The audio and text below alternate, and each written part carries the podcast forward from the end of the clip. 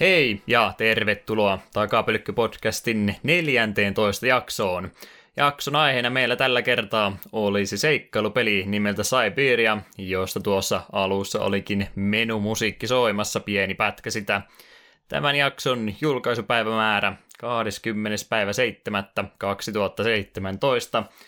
Ja tavan mukaisesti äänsi jälleen Lehtisen Juha tässä näin ja tuolla toisella puolella Hinkkasen Eetu. Tervehdys jälleen. Tota, kaksi viikkoa on vain normaalisti edellisestä jaksosta, mutta tuntuu jotenkin, että siitä olisi pieni ikuisuus. Molemmilla on ollut menoa tässä viime aikoina. Joo, kyllä tässä on vähiten ollut, ollut tottumista tähän, että pitäisi taas olla kotona. Omituinen paikka tämä koti. Kyllä. Tosiaan molemmat on ollut vähän tien päällä kautta muissa, muissa menoissa tässä viime aikoina, niin jäänyt meille nyt sitten pikkasen tuo pelaamispuolikin vähemmäksi. Yritettiin toki tätä meidän tämän jakson aihetta mahdollisimman paljon pelailla tuossa läpi, mutta muuten vähän ehkä poikkeuksellinen pari viikkoinen tässä noin ollut. Olisi nyt kiva tietysti, että kesällä edes jotain pientä menoakin välillä, että ei me pelkästään sisällä istumiseksi, vaikka tuo sää onkin tuommoinen, että melkein sitä sisällä joutuu olemaan. Tuli se sääraporttikin tähän väliin hoidettua alta pois. Se on Hyvä. se klassikko juttu tässä näin. Tosiaan, mitä tässä muuta nyt sitten, ennen kuin käydään nämä omat höpinät läpi, niin muutama yleispätevä asia, minkä halusin pois tuossa alta ottaa. Lupasin viime jaksossa, että Loko menee nyt vihdoin viime vaihto, ja sen myöskin tein. Kävin sen kuvan ottamassa, mitä mun oli aikanaan tarkoitus käyttää siinä mun mm, blogissani, mikä oli saman niminen kuin tämä podcastikin.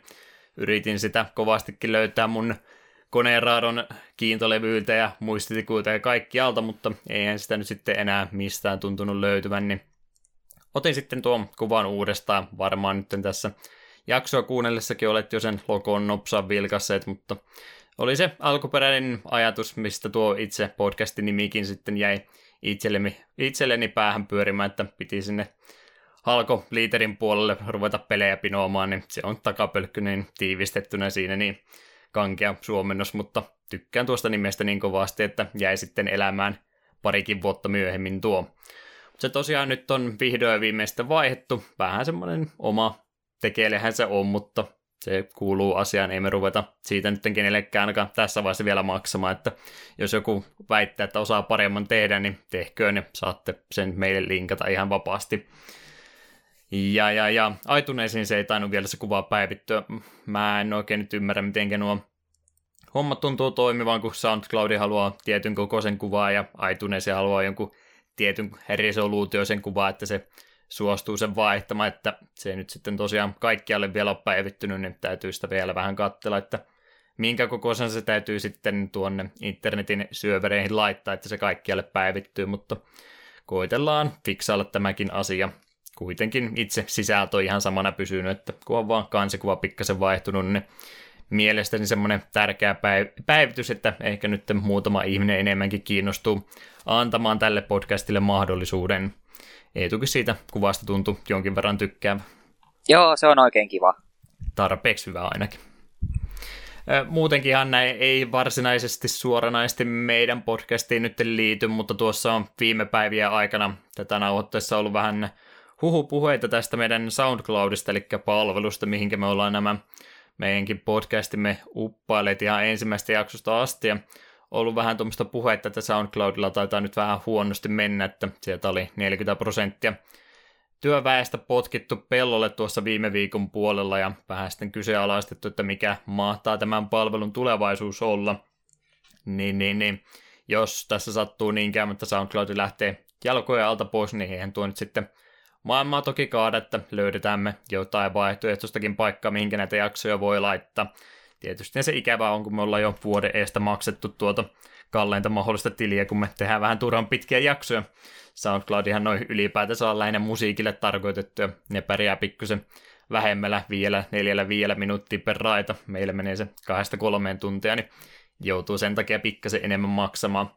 Ja vain sen takia halusin mainita, että täytyy tosiaan itsekin sitten pitää kaikki vanhat jaksot jossakin hyvässä paikkaa tallessa, niin pahimman sattuessa meillä sitten ne jostakin vielä löytyy, niin saadaan sitten nekin uudestaan vielä jakoon.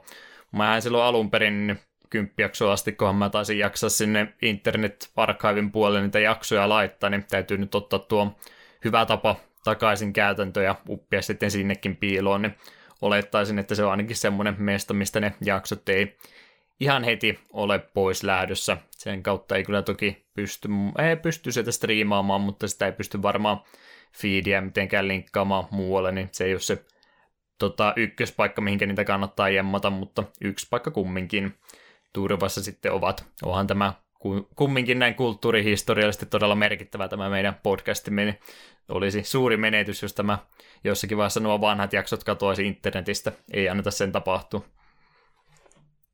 Siinä varmaan noin ylipäätänsä podcastiin liittyvät jutut tässä alkuunsa, niin voitaisiin edetä tuohon, että mitä tässä nyt sitten viime aikoina nörttelyä ja muuta mukavaa on ehtinyt harrastamaan, ja Eetuhan voisi hiukan kertoa, mitä on Joo. tässä tapahtunut. Joo, pelaaminen on vähän vähemmälle syystä, jonka kerron tuossa kohta, mutta sen sijaan TV-sarjoja taas yrittänyt vähän katsoa, ja yksi semmoinen, minkä me haluan vielä erikseen mainita, on Rick ja Morty. Se on näitä, moni varmaan tietää tämmöinen hiukan psykedeellinen animaatiosarja, vähän luokkaa Family Guy ja niin poispäin. Mun veli on sitä kovasti mulle kehunut tässä viimeisen parin vuoden aikana, että hei, kato se nyt sitten lopulta pari viikkoa takaperin, niin tyttöystävän kanssa että no, annetaan sille mahdollisuus. Mie nauraa räkäät jo ekojen minuuttia aikaa, tyttöystävän vähän sitten, että ei tai ala yhtään hänen sarjansa, joten minä sitten katselin molemmat ilmestyneet kaudet sitten niin kuin seuraavan kahden yön aikana hyvin nopealla tahdilla. Ja itse lämpenin kyllä todella nopea, nopeasti. Kun kuten mainittua, niin Family Guide ja Archerit ja tällaisetkin minua jaksaa naurattaa, niin Rick ja Morty on vielä semmoinen oikein oikein mainio. Suosittelen kyllä lämmöllä, jos vähän rankemmasta huumorista tykkää. Meneekö enemmän semmoiseen Family Guy randomi läppään vai minkälaista huumoria kyseessä? No on siinä välillä sellaista ihan täysin randomiakin, mutta semmoista tuossa on kiva, että siinä on, vaikka se menee niin kuin täysin mielipuoliseksi välillä ja se tapahtuu tosi hämmentäviä asioita, se, että miten tätä pikkupoika, tai pikkupoika, no koululainen Morti yrittää saada ihastuksensa rakastumaan häneen, niin sitten lopputuloksena kaikista maailman ihmistä tulee sellaisia rukoilijasirkka-olioita, jotka kaikki haluaa panna mortia, niin tämä menee vähän hämmentäviin suuntiin, mutta toisaalta jatkuvuus pysyy koko ajan niin kuin samana, että se ei niin kuin missään vaiheessa tee Family Guyta, että yhtäkkiä nollaa tapahtumia, ja se kaikki on ensi viikolla normaalisti, vaan kaikki jollain omituisella tieteenkaavalla selitetään, että ne kaikki on kuitenkin niin kuin samaa jatkumoa, ja se on musta ihan siistiä. Joo, se on ja... kyllä itseltä ihan kokonaan ohi, että on justi Adult Swimmiltä ja kaikilta muiltakin niin paljon sitten tullut noita eri piirroskomediasarjoja, mutta ei kyllä itse tullut hirveästi katteltu, että Simpsonit ja Futurama on riittänyt monta kertaa kattelu ympäri nekin, mutta voisi sitä ehkä antaa mahdollisuuden joskus jollekin muillekin. Kannattaa vähän, jos esimerkiksi tykkää, niin suosittelen. Mitä siis juuri linkkasinkin sen mun suosikkipätkän. Oli improvisoitu elokuvatraileri hmm. kahdesta veljestä, se oli, se oli mahtava. En tiedä, katsotko se sitä jos, jos linkkasit, niin saatoin jo unohtaakin asia. Täytyy varmistaa okay. vielä. Okei, okay, se oli, se oli itse asiassa yksi varmaan suosituimpia jaksoja, omia kanssa suosikkeja. Siinä, suuri, siinä oli kyllä kantava tarina, mutta siinä suurin osa jaksosta meni siihen, että Rick ja Morty kattelivat vaan televisiosta ul- ulkoavaruuden kanavia ja siellä tuli aika hämmentävä settiä. Ja ainakin se elokuvatraileri oli kokonaan improvisoitu ja siinä itse trailerin lopussa kuuluukin, että ne tämä se kyseisen, kyseisen improvisaation tehnyt kaveri, niin ru, me, me rupeaa vähitellen niin pu, miten se nyt sanoisi, niin kuin räjähtämässä nauruun. Se ihan pu, naurua pidätellä, että sen nimi on vain kaksi veljestä. Helvetin hyvä traileri ja su, suosittelen kyllä pelkästään sen pätkän katsomaan. Ja Rick ja Morty Brothers trailer niin löytyy. Mm, joo. Linkkaan, niin se oli vielä vaikka uudelleen tuossa tauolla tai jossain. Sopii kyllä. Kaksi kautta oli tullut vasta. Joo, ja kolmoskaudesta ilmeisesti on yksi vai kaksi jaksoa tullut jo jossain, mutta ne ei ole ainakaan vielä Netflixissä. Ja, niin, ja no, taisin nyt unohtaa itse koko perusidean tosiaan. Rick on hiukan ottanut vaikutteita tuosta palutulevaisuuteen professorista. Äär, äärimmäisen älykäs, al- alkoholisoitunut heppu, joka ei ihan hirvittävästi muista välitä, ja se sitten lähtee hämmentäville seikkailulle pojan poikansa Mortin kanssa. Ja siinä samalla tietysti vähän käy tuon oman tuon, tuon, tuon sit tyttärensä miehen hermoille. Tämä tyttären mies, eli Mortin isä, Jerry on kanssa hieno hahmo. Joutu, hmm. joutuu kestämään paljon. Miettii just Rick Morty, että mä oon ehkä jonkun top 10 faktaa tai mitä muita näitä tämmöisiä clickbait tai titlejä tuolla YouTuben puolella on, että onko sitten jostain semmoista tullut vastaan, mutta mulla oli ainakin sellainen käsitys, että se on varmaan niin kuin ihan tarkoituskin ollut joskus, että se olisi ollut just paluu tulevaisuuteen animaatiosarja sarjana niin kuin kauputeltu ja sitten kun se ei ole läpi mennyt, niin tehty tuommoinen pieniä muokkauksia, että nyt se on kumminkin alkuperäinen juttunsa. Joo, näin minäkin käsittelen, että se ei ole sattuma, että on, tulee pari valjakosta vähän paluutulevaisten mieleen. Sillä ero, erolla tietysti tosiaan, että professori on hi, hiukan alkoholisoitunut. No, se olisi ollut sitten elokuvasarjan nelososassa, niin kuuluu kanoni. Jep. Ja Rick ja Morty lisäksi se toistakin Netflix-sarjaa on kattonut, mutta me, minä, tai me mainitaan se tuossa vähän myöhemmin. Sen lisäksi sitten tuo, että minkä takia tätä pelejä ei tullut hirveästi pelattua. Tai se korjaan, pelejä on tullut pelattua, mutta hyvin silin pienissä pätkissä ja vaihtelevalla porukalla oli tuossa viime viikolla lähes koko viikon Miitissä Oulussa Jalattomat pulut 2017. Täällä nyt osa varmaan kuuntelista ihmettelee, että mitkä helvetin jalattomat pulut. Ja osa saattaa jopa tunnistaakin nimen. Kuulun siis tähän yhteisöön, joka alun perin al- lähti Nesret, Nesret kuin Irkki-kanavalta. Ja sitten ensimmäisen miitin myötä jalattomat pulut nimi jäi elämään. Ja joka, minun, minun mielestä joka miitistä on striimattu. Ja me on yhtä miittiä vaille vissi ollut kaikissa. Siellä meni viikko varsin mukavasti.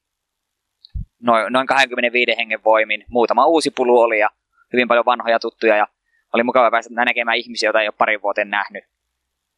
Ja siellähän sitten aika meni pelatessa. Meillä oli vissiin kolme vai neljä pelipistettä ja melkein kaikki striimattiin, ja, tai ainakin jotakin striimattiin koko ajan, niin siellä tuli neljälle hengelle esimerkiksi pelattua Kirpy, se Wii Uun Rainbow Paintbrush, kaveri oli sen joskus ostanut ja ei yksinään jaksanut pelata, niin vedettiin se neljästä siellä läpi. Ja kaverin kanssa tuli sitten pelattua myös Chip and Dale ihan huvikseen vaan Nessillä. Ja, ja, ja pari, parissa striimitallentessa myötkin kyllä huomaa. Masan kanssa pelailtiin Contra kolmosta ja Pokkia Rockia. Ei kummassakaan päästy kovin pitkälle. Ja sitten meillä oli viimeisenä iltana Crash Bash-turnaus. Siinä pelattiin sitä jääkarhu-minipeliä, missä pitää tökkiä muut, muut tuolta jäälaudalta. Ja minä sain kolmannen sijaan. Täällä nyt Juhalle esittelee minun hienoa kolikkoani, jonka taiteilija Hämppi minulle valmisti. Kakkos, kakkoselle tullut, tullut sai hopeakolikon ja ykkös, ykkönen, jonka tällä kertaa vei hieno ihminen nimeltä Sadisti. Älkää antakaa nimen hämätä, mukava mm. kaveri niin sai sellaisen ihan taulun, missä on sekä kultakolikko että sitten Mario ja Sonic. Se oli varsin hieno, että siinä vähän, vähän oli kaikilla semmoinen fiilis, että perhana tämä kyllä pitää yrittää voittaa. Rahan arvoisia palkintoja. Kyllä oli. Aiemmin tosiaan miitit on ollut sen viikonlopun, sitten tässä oli vielä vähän puhetta, että se viikonloppu aika lyhyt aika, niin parikymmentä, hen- parikymmentä henkeä kun siellä on, niin tuntuu, että ei millään aika riitä siihen, että hengailee kaikkien kanssa ja ei kerkeä pelata kaikkia, mitä haluaisi pelata. Niin nyt ajattelin, että no viisi päivää on ihan hyvä, mutta nyt sitten kun viimeisenä iltana kyllä tuntui vähän siltä, että olisiko mulla vaikka toinen viikko vielä täällä, että olis, olis kelvannut. Koko kesäloma, neljä viikkoa putke. Kyllä.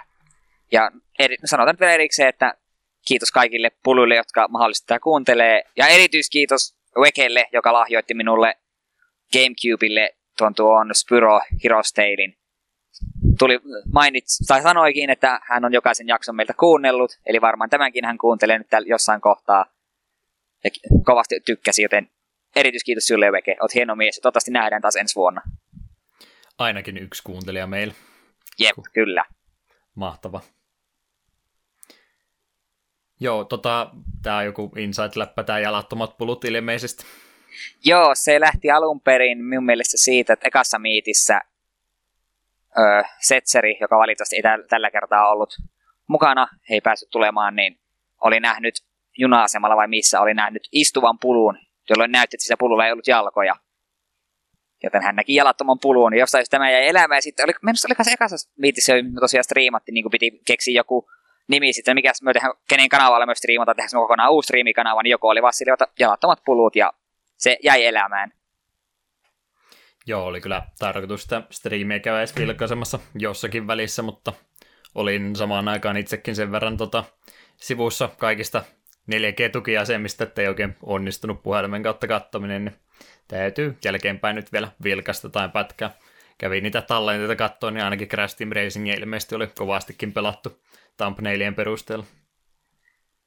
Pelatko siellä Crash Team Racingia? On varmaan jossain se siellä, kun siellä ei kerennyt niin oikeasti olla ihan kartalla, että mitä kaikkea sillä tapahtuu. Kun koko ajan tuntuu, että jossain on menossa. Jos ei, jos ei istunut kodassa, niin sitten kaveritten kanssa lähdettiin käymään jossain. Ah, itse asiassa yksi, yhden asian vielä haluan mainita. Hmm. Jos käytte ikinä Oulussa, niin käykää syömässä kauppurissa. Ai että sieltä sai hyvät burgerit. Nam nam. Yksityinen putiikki ilmeisesti. Joo, sen mikä mainoslause oli joku, että krapulan hoitoa ja vuodesta jotain ja jotain. Otit kumminkin tuon, niin minkälainen siis, oliko teillä semmoinen ihan joku mökki-mökki vai leirikeskus vai jonkun se asunto? Oli se oli semmoinen mökki, en nyt sitä paikan nimeä kehtaa mainita ihan niin. suoraan, koska varmaan siellä tullaan ensi kerrallakin olemaan. Se oli ja. semmoinen vars, varsin tilava, siinä oli hyvä keitto, sitten semmoinen olevinaan kokoustila, joka me kyllä pistettiin, hajanutettiin aika hyvin eri pelipisteiksi. Sitten oli vielä erillinen nukkumarakennus, mikä oli älyttömän hyvä asia, koska aiemmissa miiteissä on aina ollut vähän se nukkumatila on ollut vähän ongelma. Että olen itsekin nukkunut jossain miitissä lattialla makuupussissa striimipisteen takana. Hmm. Sopusi ja anto. Joo. Ei kun ihan vaan sillä kyselee, että katsot, täytyy osoitteet ja muut tota, pisteet ottaa valmiiksi sitten meidän tulevaa takapylkkymiittiä varten, kun ruvetaan semmoisen niin, totta kai. Totta kai, totta kai. No se, se, mä en tiedä, kannattaako meidän nyt välttämättä Ouluun lähteä miittiä pitämään. Kumpikaan ei asu siellä. Mm. Jo tulee hankala miitti, kun pelaa vanhoja pelejä, niin jokaisella on omat CRT-telkkarit mukana se siellä vie konteista kovastikin tilaa. No joo, vitsi vitsi, ehkä me ei vielä ruveta mitään järkkeilemään. Kahdesta aloitetaan ja sitten kasvatetaan siitä. Jep. No kutsutaan veke. Kolme ainakin. Jes, oliko sulla siinä kaikki sitten läpi? Eiköhän siinä kaikki tärkeimmät ollut. Me ei varmaan sinulle vielä jätellä jälkikäteen niittimuistoja jakelen, mitä kaikkia välttämättä haluat tässä niin. live, livenä kertoa. Ei kannata eikä kehto. Niin. Joudut vastuuseen vielä sanomisistasi. Joo, tulee, tulee ilmoitus, että et se muuta tulossa näin ensi miitti. Vähän turhan paljon kerrot yksityiskohtia. Kyllä, kyllä. Tota, omat jutut läpi. En tiedä, minkä takia mulla on noin paljon tavaraa tuossa, vaikka mä en ole kotona ollutkaan viikkoikaan enempää tässä välissä, mutta kummiskin. Tota, oma mökkireissu oli kans teillä tuossa välissä, minkä takia niin hirveästi nyt ei ole ehtinyt kaikkea, mutta jotain pientä kummiskin. Ei ole valitettavasti ihan yhtä mielenkiintoinen reissu kuin tulla, että se oli ehkä vähän tämmöinen perinteisempi suomalaisempi mökkireissu, että josta nyt ei myöskään varmaan kannata yksityiskohtia hirveästi kertoa, mutta yksi ihan toimiva peli, mikä oli ihan sitä varten tilannut, niin oli tuo Cards Against Humanity, mikä varmaan monille tuttu nettiselaimessakin toimiva korttipeli on, niin olin siitä sitten tuon fyysisen versio ihan hommannut, mikä on ihan pirun kallis peli, niin kuin 50 sai maksaa, ja sekin oli vielä alennettu, alennettu hinta, että Jenkeistä olisi saanut peruspelin 20 ja Suomessa sitten 70.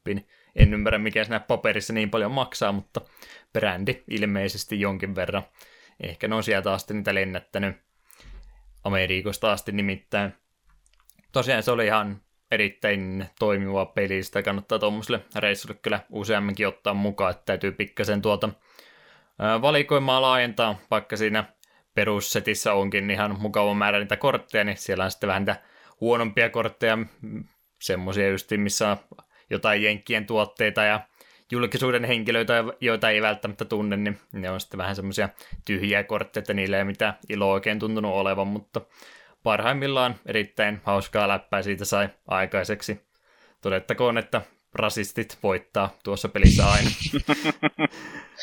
tosiaan semmoista mustaa huumoria viljellään tuossa pelissä. Käytännössä siis tosiaan toimii, että yksi siinä toimii korttikeisarina on nostaa mustan kortin, esittää sen kysymyksen, siinä on yleensä tyhjä kohta, mikä sitten täytyy täyttää niillä valkoisilla vastauskorteilla, mitä kaikilla muilla pelaajilla sitten se kymmenen kappaletta tai riippuen sitten säännöstä, millä pohjalla sitä pelailee, mutta siinä mielessä hyvä just, että vaikkei kaikki välttämättä englannin kielen taitoisia kautta yhtä nokkelia ole, niin on sitten sekä kysymykset että vastaukset sulla valmiina ja saat siitä sitten omasta mielestäsi sen hauskimman valkata. Siitä kyllä tuntikausia tuli pelattua. Täytyy tosiaan niitä lisäreitä tuossa jossakin välissä vielä hommata, niin pysyy sitten tuoreena, ettei ne samat kysymykset pyöri uudestaan ja uudestaan. Onko sä sitä nettipeliäkään kokeilu? En ole ikinä päästä pelaamaan, mutta monesti on miettinyt, että pitäisi joskus varmaan kaveriporukalla vähän testailla, kun se on kovasti kyllä kehuttu. Saattaa semmoisen tosiaan tarvita, että ehkä vähän kannattaa kanssa pelaaja jonkin verran tuntea tai vaihtoehtoisesti myös alkoholi auttaa asian huomattavasti. Joo, kyllä mulla on mielessä kaveriporukalla, missä tuo varmasti toimisi. Hmm.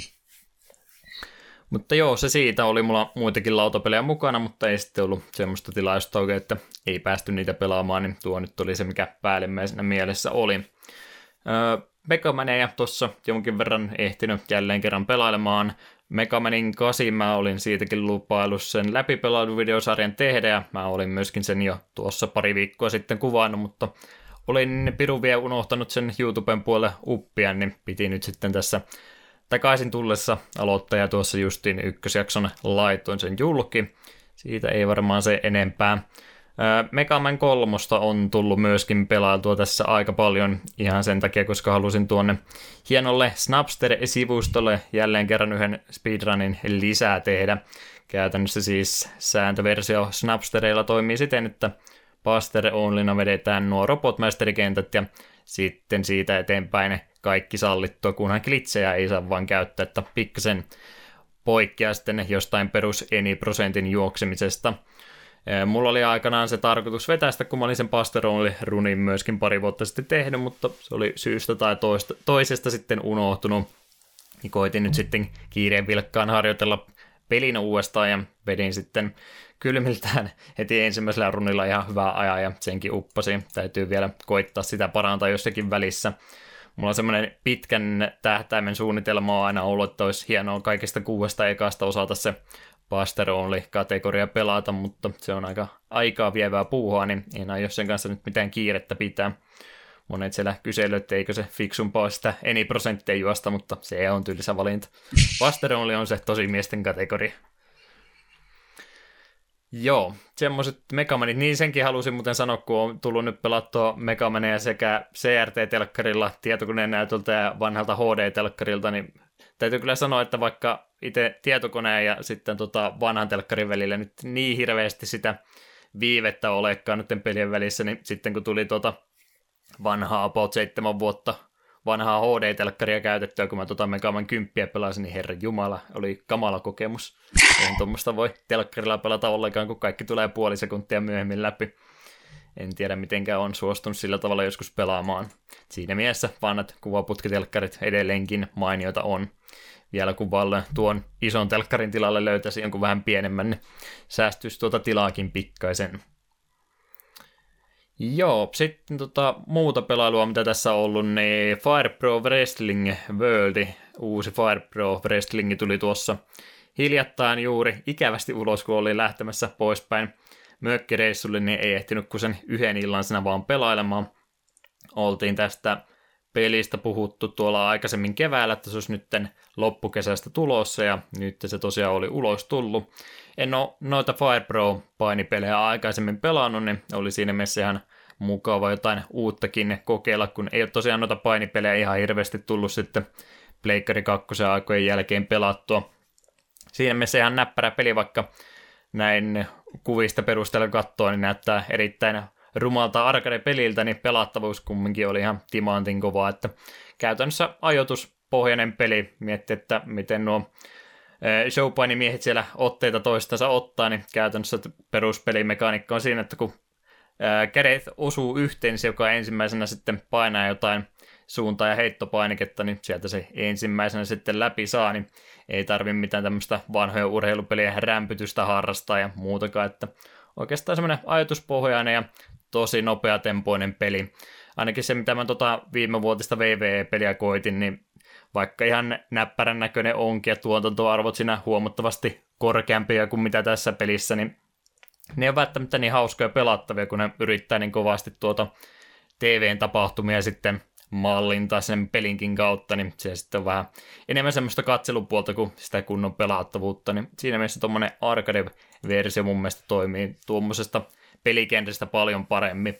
Ja muutenkin sitten ihan hyvä, kun on semmoinen kevyt peli, missä pystyy Steamin kautta esimerkiksi tuota workshoppia käyttämään, niin siellä oli heti ensimmäisen illan aikana tuhansia ilmaiseksi ladattavia uusia painioita, ja varmasti on tässä parin tai reilu viikon aikana tullut vielä huomattavasti lisääkin, niin kustomointi tuossa pelissä ainakin on kunnossa, ja siihen sitten isket nettipelit ja kaiken muun, niin varmasti pitkäikäinen peli tulee tuo olemaan. senkin takia täytyy tuommoista peliä tukea, että huomattavasti parempi toi mun mielestä on pelaajan kannalta, että tehdään yksi hyvä peli, mihinkä sitten saa lisää sisältöä ladata ilmaiseksi, eikä tuolla tavalla mitenkä NRit ja kaikki muut menee, että ostat joka vuosi uuden kuuella kymppiä, kaikkien parhaimmassa tapauksessa joudut sitten vielä DLCstäkin erikseen maksamaan, niin kiva, että tuommoinenkin vaihtoehto on olemassa. Öö, mun Audesti pistää taas omituista viivaa tuolla noin, kuulostaa varmaan nauhoituksessa hyvältä, mutta olkoon toisesta ko- korvasta kuuluvaa ääni. En tiedä, minkä takia tuo mikrofoni on ruvennut tuommoista tekemään. Öö, vielä pari juttua mahdollisimman nopsaa Eetu ja kyllästyy mun vapapainihöpinään. Öö, VVstä kun puhe oli, niin tuo Kurtangle-niminen showpainia oli aikanaan 90-luvun loppupuolella VVn puolessa – puolella aloittanut olympiakultamitalisti aikanaan 96 Atlantan kisoista voittanut kultamitalin ja sitten tosiaan showpainia siirtyi sen jälkeen harrastamaan. Oli mun lapsuuden kautta nuoruuden yksi suosikkihahmoja, joka sitten tosiaan vähän rupesi noita, noita painkillereitä ja muita pikkasen liikaa vetämään, kun oli niskassa sitten niin monta kertaa murtanut, että oli kivut sen verran kovat ja vähän rupesi tuo uraakin sitten syöksykierteeseen sen jälkeen menevään, vaikka tuolla TNAn puolella ja sitten muualla indiskenessä kyllä aktiivisena ollutkin jatkuvasti, mutta oli tuossa hiljattain palannut sitten tosiaan tuonne VVn puolelle ja olivat tehneet sitten hänestä ihan tuommoisen oman tunnin mittaisen do- dokkarinsa, että mitä kaikkea uran varrella oli tapahtunut, niin se oli ihan mukava katseltava, niin halusin sen tuossa vielä mainita vielä äkkiä yksi peli nopsaan. En ehtinyt kuin pari tuntia pelaamaan, mutta Switchillä halusi jotain lisää pelattavaa, niin ostin tuon Mighty Gunvolt Burstin. Tämä on nyt kovinkin, kovinkin vapaa ja Megaman henkinen tämä mun osio tässä näin tällä hetkellä, mutta tosiaan kahden eri pelisarjan, eli Mighty Number 9, joka varmastikin oli kaikille suuri yllätys, kuinka hyvä se olikaan, ja sitten tuo Azure Striker Gunvolt-sarja, niin näistä kahdesta nyt oli tehty tämmöinen yhteen ympätty 2D-tasohyppelyräiskintäpeli niin kuin Megamanit aikanansa oli. Kympinköhän tuo vaan maksoi, todellakaan kallis peli ja pelittää kutakuinkin sillä niin kuin vanhat Megamanit muutenkin. E, iso ero siinä oikeastaan, että kenttien välillä sitten pystyy aika paljon kustomoimaan tuota sun asettasi, että sulla ei periaatteessa ole mitään semmoisia weaknessia, mitä sä saisit eri robotmastereilta, vaan sä saat sitten kenttien varrelta. Eri, e, erilaisia power bosseita sitten kanssa jotain omia paloja, mitä sä voit sitten siihen sun perus busterista yhdistellä, että sulla on joku tietty määrä combat pointseja, kun ne pisteet siinä on, mitä siinä puhutaan, niin sen pohjalta voit sitten rakennella, että jos et halua sitä perusbusteria käyttää, niin sä voit sen tyyppiä vaihtaa ja vaikka vähän hakeutuvuutta siihen lisätä ja laittaa ne sillä kolmion muotoisesti ampumaan.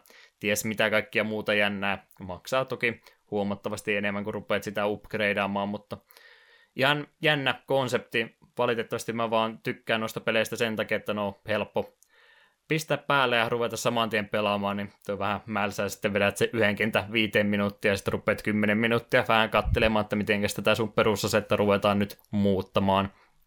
Se vähän rikkoo sitä rytmiä tuommoissa pelissä. Ja muutenkin, vaikka siellä aika paljon sitä kustomointivaihtoehtoa on, niin sieltä ei oikeastaan tarvitse kun käy ostamassa, että otan jatkossa 0,25-kertaisesti vahinko, eli neljä kertaa vähemmän kuin, vähemmän kuin normaalisti, niin sä et tarvitse sen jälkeen yhtään mitään muuta enää, niin vähän liian vahva upgrade, voisihan se olla käyttämättäkin, mutta jos peli semmoista tarjoaa, niin miksi en käyttäisi. Ihan jännä konsepti, mutta voi olla semmoinen peli, että pelailen sen vaan läpi ja se jää sitten valitettavasti siihen. En tosiaan Mighty Number no. 9 ikinä ostanut ja en tiedä tulenko ostamaankaan ja Azure Striker Gunvoltet, vaikka nyt muuten ihan mielenkiintoinen pelisarja onkin, niin ei ole siihenkään tullut se enempää koskettua. Eikä osaa vähän pelaasi, mutta oli sen verran nopea tempo, että menin sitten näin vanhana miehenä mieluummin pelaa vanhoja Megamani.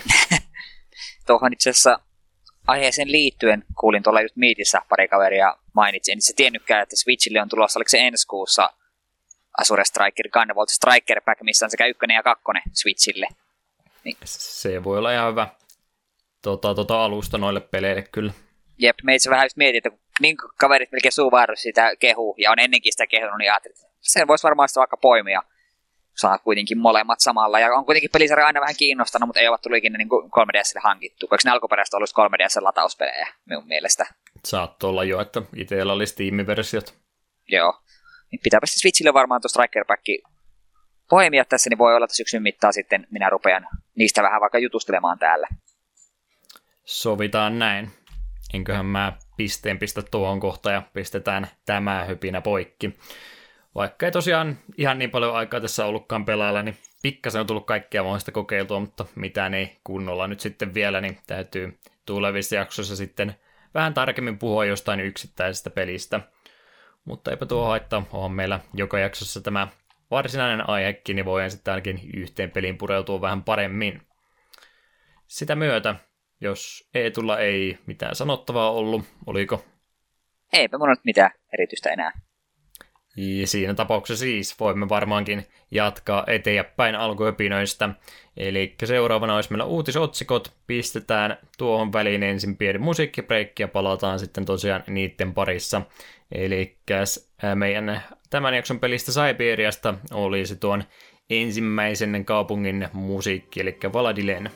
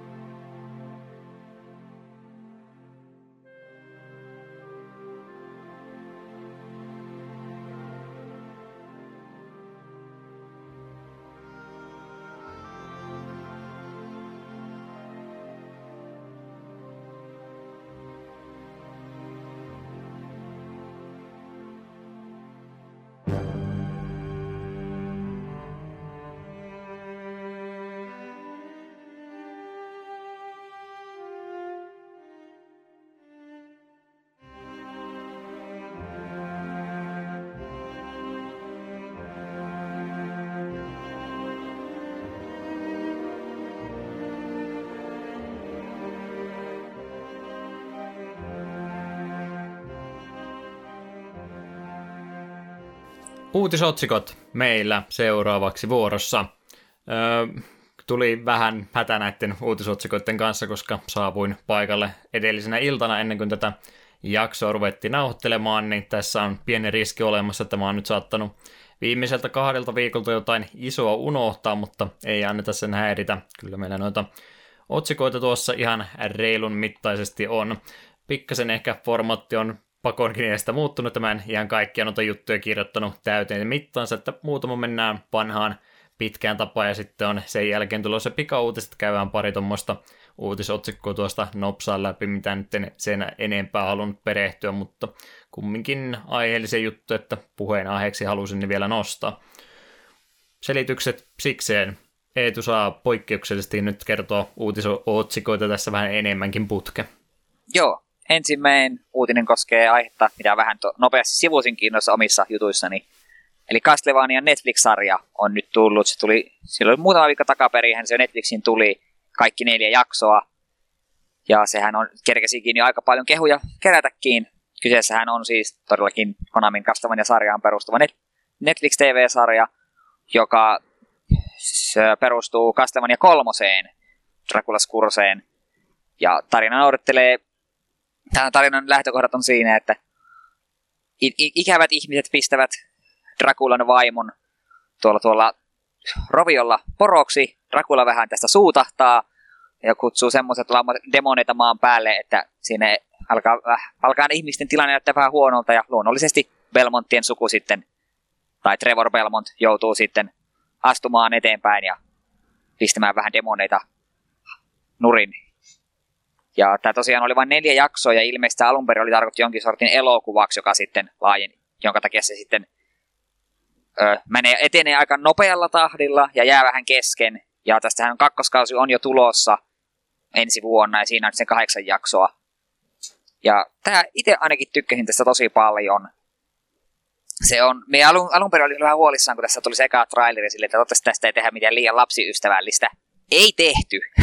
siitä, siitä ei ole pienintäkään epäilystä. Ensimmäisen jakson aikana sen verran näkyy verta ja suolenpätkiä ja muutenkin dialogi on vähän sitä luokkaa, että ei välttämättä istuttaisi kovinkaan nuoria ihmisiä sarjaa katsomaan.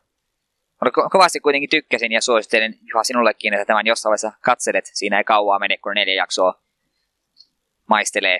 Meilläkin täällä kävi silleen, että oli tarkoitus, että no katsotaan yksi jakso, katsotaan toinen jakso. No perkele, tässä on kaksi jaksoa jäljellä, katsotaan tämä loppuu. Se oli yhdeltä istumalta kaikki ja jäi vähän nälkä, vähän olisi halunnut lisää. Kuulostaa vähän kiusottelulta tuommoinen, että neljä jaksoa laitetaan vaan ja sitten joutuu oottelemaan taas pitkään aikaan seuraavi. Jep, vähän, vähän ikävää, mutta ainakin on parempi näin päin, että se oli oikeasti hyvä. Mitenkäs Castlevanian timelineit menee, onko kolmonen ennen ykköstä vai miten tämä homma toimii? Kai niillä no, mielestä... joku looginen järjestelmä on olemassa. Mä mielestä just kolmonen on just ennen ykköstä, että se on niin kuin prologista se ensimmäinen. Tässähän, minua on varmasti peleissä tässä sarjassa ainakin, niin Belmontit ei ole ihan kauhean tykättyjä tässä alkuvaiheessa, että siitä että lähinnä se, kun kir- kirkko sanoo, että so so Belmontit, te, te teette ikäviä asioita, vaikka te pelastattekin ihmisiä hirviöiltä, niin so so. Ei, sitten tässä ei hirvittävästi Trevorista ihmiset alkuun tässä tykkää, mutta varmaan ne vähiten rupeaa tykkäämään, kun pistää Vampire ruoskalla demoneita kuriin. Castlevanian kolmonen on kyllä ikävän vaikea peli, onko sitä kokeillut koska? Mä en ole sitä itse ikinä pelannut. Ykkössä tuli pelattua vähän liiankin paljon, mutta ei siinäkään kovinkaan montaa kenttää pidemmälle päässyt, kun meillä tosiaan silloin se oli niitä harvoja Nessipelejä, mitä meillä oli. Ykköskentän aina pääsin läpi, mutta kakkoskentässä Medusa Hedit oli liian ikäviä. Silloin tällöin pääsin kolmanteen kenttään. Mm, joo, kolmonen vielä sitten ykkösestäkin vaikeampi versio, että siinä voi jotain harmaita hiuksia kyllä päähän ilmestyä sitä pelatessa. Kyllä mä se läpiästi pääsin, mutta muistaakseni save state joutui kyllä käyttämään, että easy ilman mennyt. Ihan mainio pelihän se on, kun siinä tosiaan niitä hahmoja vähän enemmänkin, että siinä sitä Grantti oli se, millä pystyi kiipeilemään ja Shi, onko se ihan Shiva vaan se? Shipha. Shipha.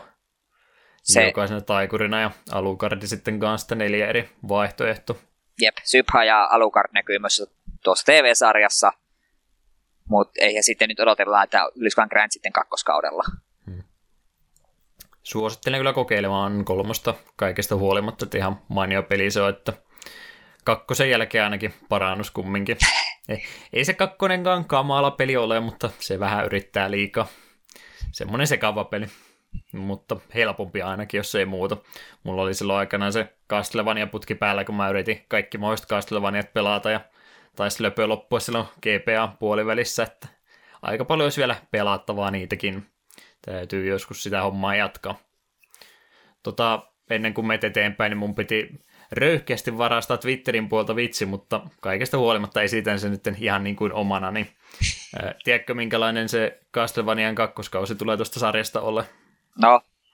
Sama kuin eka, mutta ylös alasi.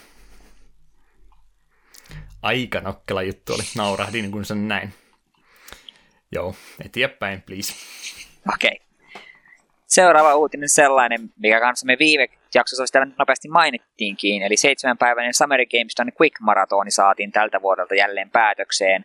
Rahaa kerättiin jälleen Doctors Without Borders säätiölle ja tänä vuonna talteen kertyy aikamoinen rahasumma, eli miljoona ja 760 400 dollaria.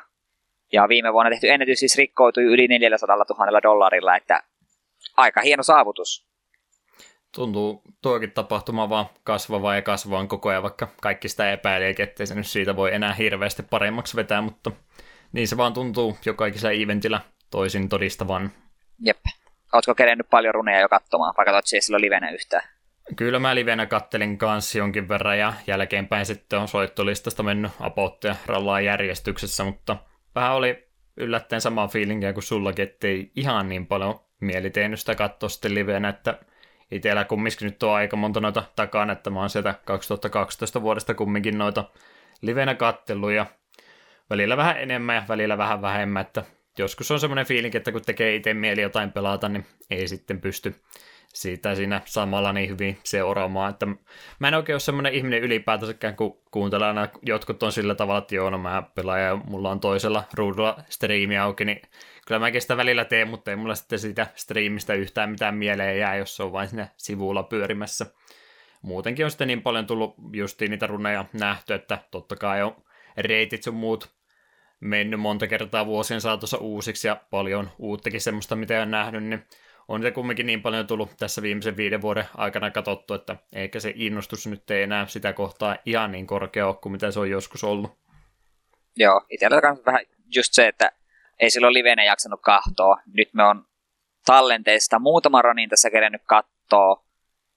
Ja niissäkin on kyllä just vähän se, että kun me en hirveän pitkiä raneja jaksa putkeen katsoa, että me yleensä jotakin pelaa siinä samalla, mutta sitten taas semmoista ranit, mitkä oikeasti kiinnostaa, niin ne on semmoisia, että me haluan katsoa ne kokonaisuudessaan. Mm. Eikö Half-Life 1 ranin tuossa kattelin just eilen. Se oli ihan hauska katella, kun vasta se pelikin tuli pelattua. Tai no, vasta ja vasta. Mutta kuitenkin tunnisti alueita ja katseli vähän, että no, en minä itse ihan, ehkä ihan noin nopeasti mennyt. Oo, ja onko muuta se Half-Life lisäksi jäänyt mieleen?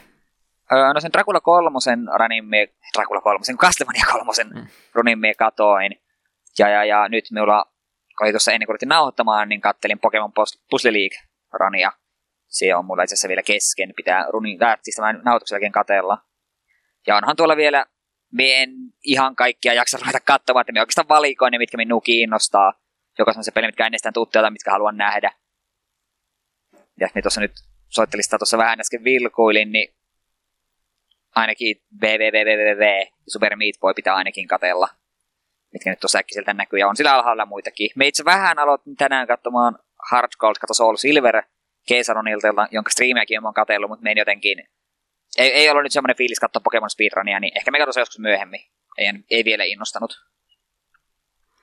Joo, itse nyt ainakin mitä muistaa livenä kattoneen ja sitten semmoisen, mitä voisikin suositella kanssa, niin ihan maratonin alkupuolella oli, pahoittelin kovasti, mä en nyt muista valitettavasti sinun suomalaisen speedrunajasi nimeä, mutta oli sinne ihan ensimmäisten pelin joukossa toi ensimmäinen Halo, Halo-peli, mitä sitten tosiaan vaikeimmalla mahdollisella vaikeasasteella pelasi, ja oli tosiaan ihan suomalainen speedrunaja siinä sitten valokeilassa, niin se oli ihan mukava senkin takia jo katsoa, kun oli vähän suomen väriä siinä mukana. Äh, Mega Man X-blokki oli jälleen kerran vahva, että X2 kisa oli hyvä ja sitä ennen taisi olla tuo Mega Man X1 Pasteroli, niin se, se oli kyllä osu suoraan, suoraan tota, niin, hyvä, hyvin sydämen tuo kategoriavalinta, että se oli kyllä ihan mielenkiintoinen katto. Huomattavasti nopeatempoisempia kuin mitä nuo alkuperäisen sarjan pelit on, niin ihan mielenkiintoinen senkin takia. Joo, ne pitää kyllä katella. Hei, itse asiassa me vähän unohdin mainita tuosta aiemmin alkuhäpinöissä tosiaan, että kyllä me semmoisen speedrunin näin miitissä katsoin vierestä, kun toveri Arthori pelasi Megaman 2 speedrun stratseillä. Se oli aika siisti nähdä ihan livenä vieressä. Vet- vet- veteli chippejä ja muita. Ne. Ruvetaan nyt ihan muista ihmisistä puhumaan tässä näin asioista puhumaan, mutta eikö Arthori ole se, joka Finranssiakin pyörittää vai meneekö mulla jotkut muut ala alkavat nimimerkit nyt sekaisin? Ei, no itse asiassa ihan varma. Vai oliko joku toinen henkilö Saattaa olla. Menee nyt ehkä sekaisin, mutta... Itse tässä, ko- tässä kohtaa sanon terveiset Arthurille. Me lupasin lähettää sulle terveiset. Lähinnä sen takia, että Mokoma sanoi tänään, että meinasi kuunnella yhden meidän jakson, mutta ei jaksanut ilmeisesti puhelimeensa ladata SoundCloudia, niin ei sitten kuunnellutkaan. Mm. Ja me sanoi, että me lähdet sille terveisiä, jos on pakko. Selaimessakin pyöri. Terveisiä. Niin, niin. joo, joo. Tota noin. Ja Chrono Trigger myöskin ehdottomasti on aina vahva esitys. Ne on aina semmoiset, että JRPG ei oikein yöllä istumalla jaksa millään katsoa, mutta Chrono Trigger on vahva. Jep. Mäkin aina miettinyt, että kun nyt, vaikka mä nyt ihan itseäni täysveriseksi speedrunajaksi laskekaan, niin yksi JRPG voisi kyllä joskus olla semmoinen ihan mielenkiintoinen projekti, että sinne menee varmaan just enemmän aikaa siihen yksittäisien pätkien ulko-opettelu ja muistiinpanojen sitten hyödyntämiseen, mutta sitten kun saa kaikki palast yhteen, niin se voi olla ihan hauska sitten kerran viikossa vaikka vetää joku yksi runi. Tietysti jonkinlaisia rajoituksia täytyy tehdä, että en varmaankaan kahdeksan tuntia jaksa kerralla, että kolmessa neljässä tunnissa varmaan menee se kipukynnys, että sen jälkeen voi ruveta tekemään sitten vähän tiukka. Jep. ja tuohon itse liittyen, että kun me ei tosiaan tykkää JRPG, Spiron ei itsekin kyllä kateella, mutta sen takia me on mieluummin ne tallenteena kuin liveenä, koska harvoin on sellainen sauma, että no nyt mä voin tässä seuraavat viisi tuntia vaan katella. Että mieluummin katsoo silleen pätkissä. Ehkä, ehkä tunnin katsoo ehkä kerrallaan, sitten pistää pausille ja katsotaan muuta ja palaa sitten myöhemmin siihen. Siinä mielessä tallenteet on kivoja. Speedruneista nyt muutenkin vielä mainittakoon pikauutisena, että tuo European Speedrunner Assembly on kanssa tässä ihan lähiaikoina alkamassa, että jos jäi vielä vähän hampaankolot jaksas lisää tuommoista live-tapahtumaa katsella, niin se on sitten heti seuraavana suosituksessa. Siellä voi olla suomalaisia enemmänkin, kun se on vähän lähempänä tuolla meidän länsinaapurimme puolella. Jep. Nyt rupeaa ahistamaan, kun pitäisi varmaan nuo Summer Games Quick Runit ainakin mieluisimmat saa katsottua pois ennen kuin se alkaa.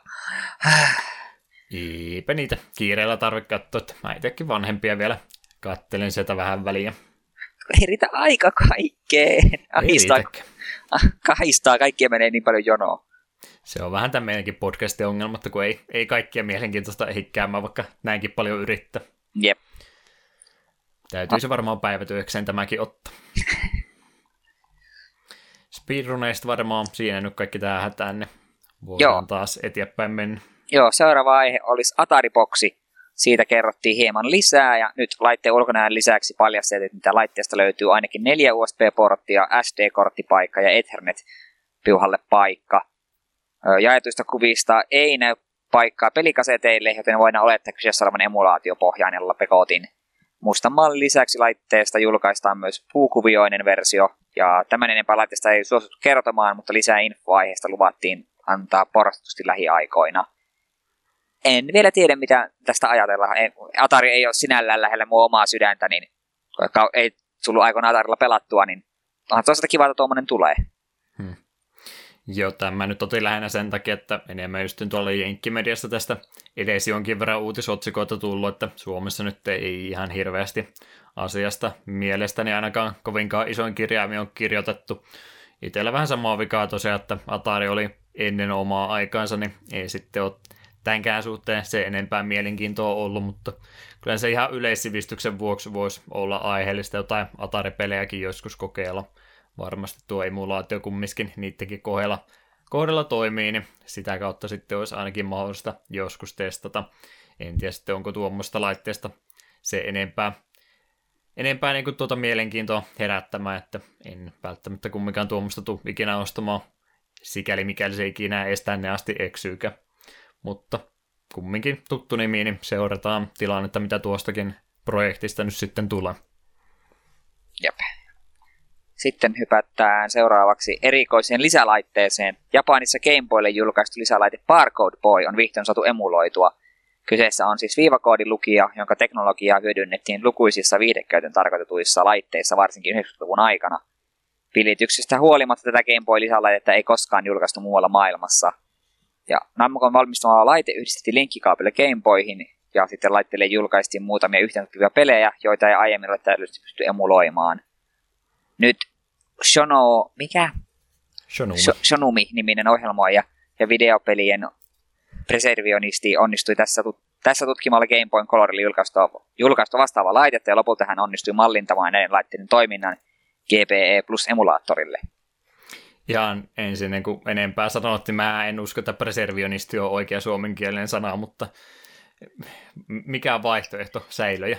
Säilöjä. Tulee, Kuulostaa semmoinen niin. ihmiset, joka laittaa lasipurkkiin pelejä. Niin, mä justiin tulee, tota, mielessä tulee kuvaa niin tota, hillosipulipurkista, että se varmaan semmoisia täyttelee siellä hillosipulit säästöön sitten tulevia sukupolvia vaan sitten. Ehkä ymmärsitte nyt kumminkin, mistä puhe oli kumminkin. Joo, tämä oli hyvin hämmentävää, kun se alun perin mulle laitettu tämmöinen uutinen, että me en edes tiennyt, että Game Boy oli joku ihmeen barcode boy, ja me en Tosi e- e- e- ehkä eka reaktio siitä siihen oli, että kaikki konsolit tällaisen tarvitsee. Mitäpä niin, konsoli olisi ilman viivakoodin lukijaa. Erittäin tärkeä lisälaite.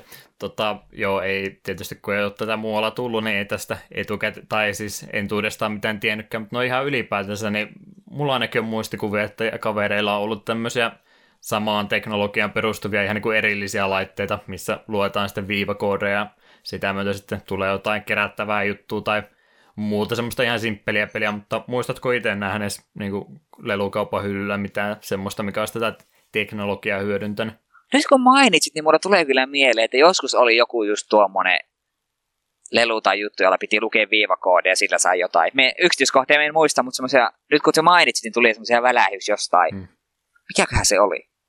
Ja mä muistan, että olisi niin TV-säkin ihan jotain viivakoodikaapparia huudettu, että mainostettu tämmöistä lastenlelua, että ihan semmoinen oma, oma tommonen puumisahan niilläkin aikanansa oli, mutta toki nyt ei ihan siellä A-tiedin luokkaa niissä suosikkilahjoissa silloin aikana ollut. Muista vaan, että kyllä noikin joskus silloin suositumpia oli ainakin kuin mitä nykyään.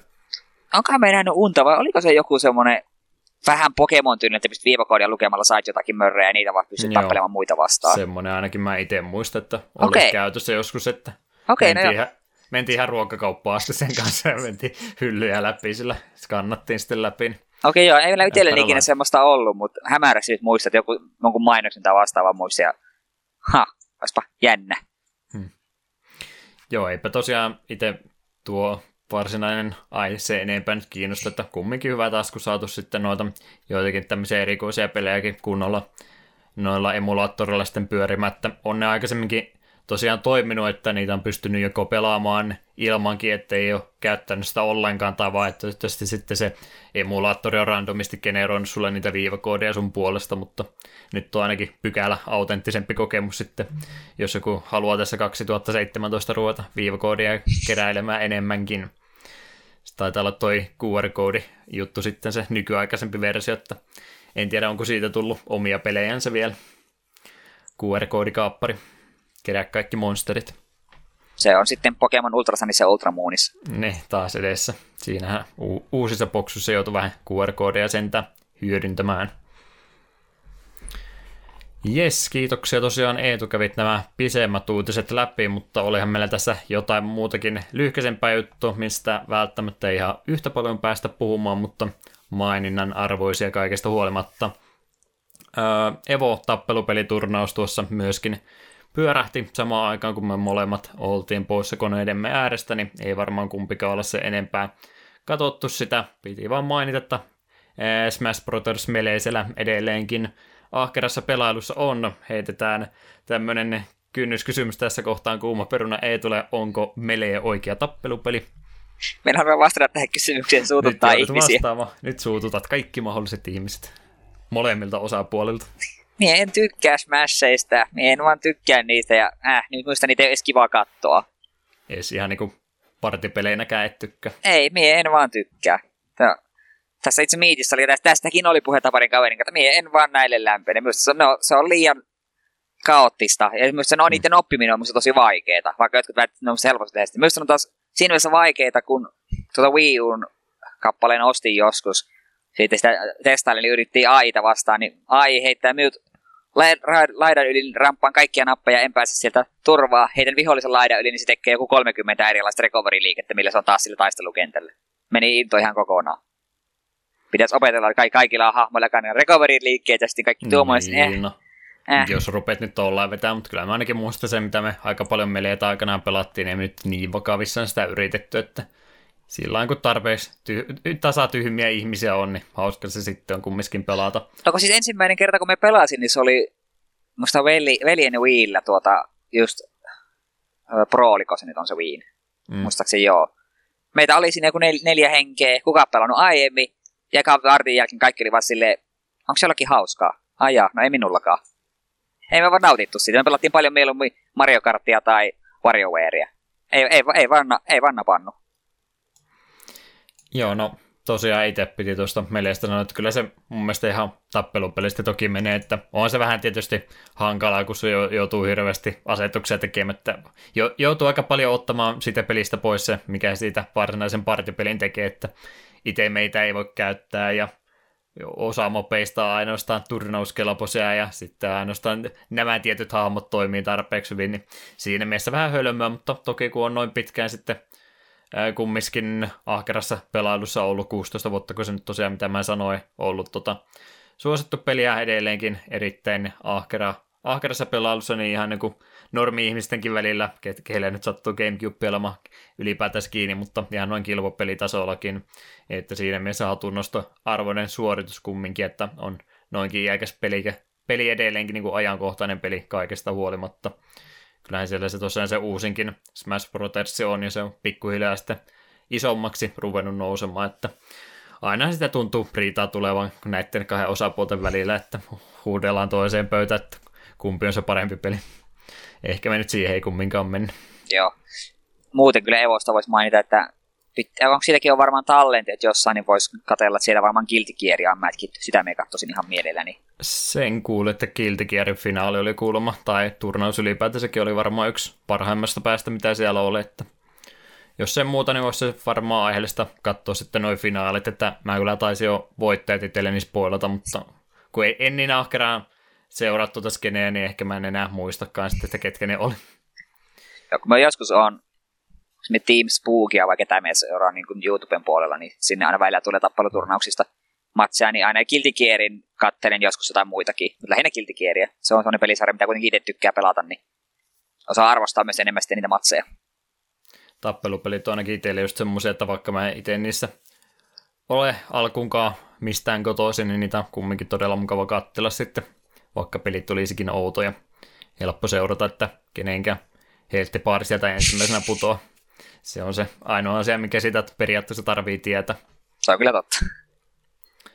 Mario Kartista vielä piti mainita, sitä tuli mökkireissulla pelattua, mutta todettakoon, että Switchin näytöltä kaksi ihmistä samaan aikaan niillä pienillä Joy-Conin palasilla, niin ei välttämättä ollut se optimaalinen kokemus sille pelin.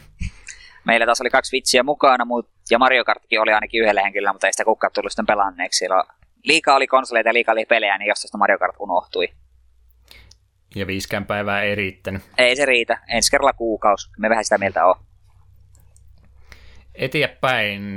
Final Fantasy 12, se uusi versio Zodiac Age tuli tossa hiljattain myöskin ulos. Onko sitä alkuperäistä Finkku 12 kokeilu? Tää, tällä, taas, tällä taas suututetaan ihmisiä. En tykkää myöskään Final Fantasy 12. Me sain sen joskus mun mielestä veljeltä lahjaksi. Olin tosi innoissani, koska kuitenkin se oli sitä aikaa, milloin mulla Pleikka 2 oli mun ensimmäinen oma konsoli. Final Fantasy 10 tykkäsin ja, ja sille niin poispäin. 7 ja, 7 ja 8 oli, oli siinä vaiheessa kanssa jo tullut hankittua. Mutta 12, niin me ekalla kerralla pelasin sitä jokia. Siis mun piti lähteä intiin, niin se ei kesken, minkä jatkanut sitä. Sitten kun asuin Mikkelissä yhden tuon kaverin kautin kämpiksiä, niin silloin me yhdessä aloitettiin se peliin. Jossain puolessa me totesin, että me en enää jaksa, siellä voit vedä siihen peli vain yksinään loppuun. Sitten muutama vuosi siitä eteenpäin aloitin, että ei perkele, kyllä tämä peli on pakko joskus pelata. Niin vähän hammasta puure aloitin pelin alusta ja pelasin loppuun asti. Lopputekstit rullas, tote, laskin ohjaimen alas, totesin, että enää ikinä koske tähän peliin. Hmm. Voisitko mulle kertoa no ylipäätänsä, että mikä sinä niin kovasti tökki? Tarina. Tarina oli musta aivan jär, järkyttävän tylsä. Ja plus se minua ärsyttää se, että pelin pää, päähahmo vaan ei ole, sillä ei ole mitään siellä koko helvetin pelissä. Se ei tee mitään, ei tuo tarinalle yhtään mitään ja se on suurimmassa välivideossa vaan pöllöilee sillä taustalla. Ashen tai Balthierin tai Bashin olisi olla päähenkilö, niin siitä olisin tykännyt siinä mielessä enemmän. Ja plus se taistelusysteemi, niin se on mun, mielestä ihan liian hidas. Se on sitä, se pisti gambitit oikein, eli just nämä asetukset, että jos jollakin hepulla on täysversa HP, niin käytä kureja. Sitten se mä taistelu, sitten se katsot vaan, kun sinun tyypit tappaa sen vihollisesti sen enää Ja, en, en, en tykännyt taistelusysteemistä, enkä tykännyt tarinassa. Se oli, oli mulla niin suuri ongelma siinä pelissä. Mulla tämä menee siihen kategoriaan, mitä aikaisemminkin sanonut, eli niihin peleihin, joita mulla on tyrkytetty, että sun täytyy pelata se, jotenka mun reaktio että en varmana pelaa. on mä sitä vähän alkupäästä pelannut, mutta en todellakaan kovin pitkälle päässyt. Tämä taisi heti ekassa kyllä, startti kyllä jäädä niitä sivutehtäviä tekemään niin pitkäksi aikaa, että mulla ei sitten jäänyt edes mitään muistikuvia itse päätarinasta, että korkeintaan on jonkun viisi tuntia tuota pelannut ja sitten palauttanut ne en tiedä, ehkä joskus tulee tuo versio hommattua, mutta on tässä nyt vähän muutakin semmoista, mitä mieluummin pelaisin, niin ei ainakaan kovinkaan ajankohtainen. Voisi ehkä sen 15 joskus pelata loppu. Ei ole sen arvosta. Suutulla oli se Välttämättä. Suutulla on, kaikki, me suutulla on kaikki tässä jaksossa. Joo, no Final Fantasy 9 on ihan kamala peli, ei kannata pelata. Hei, hei, hei, hei, hei nyt. Joo, nyt ruvettiin. Hei, hei, hei, nyt, joo, nyt joo, joo, vaarallisille vesille lähtee. Sehän oli tuolta keneltä Sakakutsilta, kun sitä kysyttiin, että mikä on paras Final Fantasy-peli, se sanoi, että Final Fantasy 9. Kyllä mä Fiksu voin mies. yhtyä kyllä, että on se sieltä kyllä mä sen 7 yläpuolelle nykyään vaikka laittaisinkin jo, vaikka se 7 edelleenkin suosikki on, mutta ehkä se 9 on parempi peli. Kutonen on se oma suosikki, mutta 9 pääsee top 3 ihan helposti. Ehkä ei suututeta enempää ihmisiä, näin eteenpäin. Joo. Uh, Half-Life oli tullut yllättäen päivitys. Tämä ei ole todellakaan iso uutinen, mutta ihan sen takia otin sen esille, kun me toi ihan hiljattain ensimmäinen Half-Life pelaatiin läpi. Ei mitään isompaa on, ää, tota, korjauksia ollut, lähinnä jotain tiettyjä skenaarioita, missä ihmisillä oli tuo peli kaatunut, niin oli sen takia näinkin vanhalle pelille oma pätsinsä annettu. En tiedä, mitä tuosta pitäisi ajatella, mutta kuin se, että kai siellä Valve päässäisi yksi ihminen muistaa, että niillä tuommoinenkin pelisarja on olemassa. Ää, sitten tota, Maker-pelejä on tullut, eli omia kenttiä pääsee tekemään ja tota, vanhoille peleille, niin niistä ehkä justiin toi enemmän ollut puhetta tässä toi Mega Man Makeri. Onko sä siihen ehtinyt se enempää nyt pureutumaan? En. Ja just Snapsteri Nikon arvostelun siitä katoin ja vähän kavereiden kommentteja siitä kuuntelin. Niin Hmm. ei, nyt, ei nyt sillä itseäni sille se sytytä. Lähinnä just se, että mitä on kuullut, kun siinä on sen verran rajallinen määrä tällä hetkellä tavaraa, niin kuin etenkin just Robotmasteria ja tällaisia, niin sillä ei vielä mitään hirvittäviä taideteoksia pääse tekemään. Hmm. Ymmärtääkseni tosiaan kuudesta ekasta pelistä jokaisesta vaan kaksi robotmasteria ja rajallinen määrä vihollisia jne, niin vaikuttaa vähän niin kuin liian hätäisesti julkaistulta, että olisi voinut ehkä pikkasen enempää, enemmän sisältöä tehdä ja sitten vasta pistää homma pelittämään, mutta jonkinlainen versio nyt kaikesta huolimatta ulkona Jep. jo tässä vaiheessa. Jep, ja kyllä se on, kun ilme, ne on luvattu, että siihen kyllä on tulossa lisää bosseja ja kaikkea muutakin materiaalia. Että se voi olla, että se esimerkiksi muutaman kuukauden päästä niin on ihan eri peli. Ja sitten mm. sanotaan vaikka, että vuosi eteenpäin, niin voi olla, että mekin, mekin sen kanssa leikitään koko ajan. Epäilen vähän, mutta ei sitäkin tiedä. Sikäli mikäli tuo peli enää internetissä on Niin, sekin on vuoden totta. kuluttua, koska Capcom. tässä on aika iso riski, että okei, okay, Capcomi nyt ei ihan sama sentään kuin Nintendo, mutta kumminkin, niin kyllä tässä nyt assetti aika röyhkeästi hyödynnetään ja muuta, niin on se riski olemassa, tuokin peli jossakin vaiheessa saattaa kirjettä saada, että pistäkääpäs pojat pillit pussi. Jep. Tosiaan Megamanit on kyllä, jos ei ole tässä vaiheessa vielä käynyt selväksi, niin ehdottomasti niitä suosikkipelejä on, mutta mä en ole sillä varsinaisesti Megaman Makerin tai tuommoisen vastaavan pelin perään ihan niin hirveästi tota haaveillut, että vaikka ihan mainioita pelejä onkin, niin en mä tiedä, mä en niin jaksaisi ruveta itse kenttiä vääntelemään. Ja mun mielestä kumminkin Megamanit on ensisijaisesti justiin toimintapelejä ja sitten vasta platformereita ihan niin kuin sitten kakkosattribuuttina, niin voihan sitä tietysti tehdä huoneen täydeltä vihollisia muuta ja saa mut sieltä toiselta päätä sitten pasterilla rikkiä eteen sitten eteenpäin, mutta vertaa just johonkin Super Mario, missä niinku kumminkin se on niinku ihan puhdasverinen tasohyppely, että sinne pystyy paljon enemmän ihan sen platformingin kanssa tekemään, että Megamanilla nyt toki on mainiot kontrollit, mutta ei Megaman itsessensä ihan hirveästi niinku liikkuvuuden kannalta, niin mun mielestä pysty mitään äärimmäisen jänniä kenttiä kumminkaan tekemään, ja jos pystyykin, niin ne on sitten noissa virallisissa peleissä kyllä moneen kertaan nähty, niin siinä mielessä mä nyt en ole varsinaisesti niin super innoissani tästä, mutta kun tuossa nyt vähän vapaa-aikaa enemmän on, niin täytyy nyt muiden tekemiä kenttiä pikkasen kokeilla. Jep. Ilmeisesti pelittää kumminkin tuo peli hyvin, mutta ei mulla nyt se enempää suunnitelmia ollut ruveta tuota siihen enempää pelailemaan. Jep. Jännintä, mitä oikeastaan videosta nähnyt, että mitä ihmiset keksii niin kuin pomotaisella, kun niitä pomo, pomohuoneitakin pystyy kuitenkin muokkaamaan, laittamaan sinne jotain näitä vihollisspoonereita ja laittamaan sitten niitä Megaman kolmoista niitä, niitä ihme sammakon kutupalleroita, mistä tulee sitten niitä nuijapäävihollisia. Et silleen saa bossihuoneessa saa tehtyä vähän erikoisempia. Se, se, on, se voi olla semmoinen ihan hauska juttu, että mit, mitä ihmiset keksii, mutta sekin on sitten taas riip, riippuu paljon siitä, että mitä si- lisäsisältöä siihen on tulossa. Tällä hetkellä se on kuitenkin aika rajallinen määrä vielä, mitä voi laittaa. Se, että laitat piikit lattialle, niin ei välttämättä ole niin kuin kovin mielikuvituksellista. Et se just mikä mun mielestä sitten, että saisi ihan kaiken tuommoista irti, niin sitten pitäisi niinku olla mahdollista itse tehdä omia vihollisia robotmastereita, kun ne on kumminkin tosi iso osa tuota peliä, niin miten sä tuommoiseen juttuun rupeat tämmöisen simppelin makerin kanssa tekemään, niin ei sitä ei oikein onnistua mitenkään. Jep, ja ilmeisesti siinä, ilmeisesti siinä on myös se, että per kenttä, niin se voit laittaa sinne vain yhden bossin. Hmm. Se on musta kanssa vähän siinä se vähän hassua, että sillä, sillä voisi tehdä jotain kunnon näitä, näitä tällaisia maratonikenttiä, missä on useampi bossi, tai jopa kenties kaksi bossia samassa huoneessa. Sillä jos vähän, jos pääsisi kikkailemaan, tai pääsee kikkailemaan huoneen muodolla, niin voisi, tehdä, voisi jotkut keksiä vaikka mitä jännää. No, seurataan tuon projektin kehitystä tässä kaikesta huolimatta, vaikka nyt ensivaikutelma ei vielä niin paljon ehtinyt sokaisemaankaan. Jep. Toinen meikkeri, mikä oli itse asiassa justiin tänään ennen kuin ruvettiin nauhoittelemaan, niin tullut tuossa uutinen, niin Super Mario 64 on joku nyt sitten askarellut oman meikkerinsä.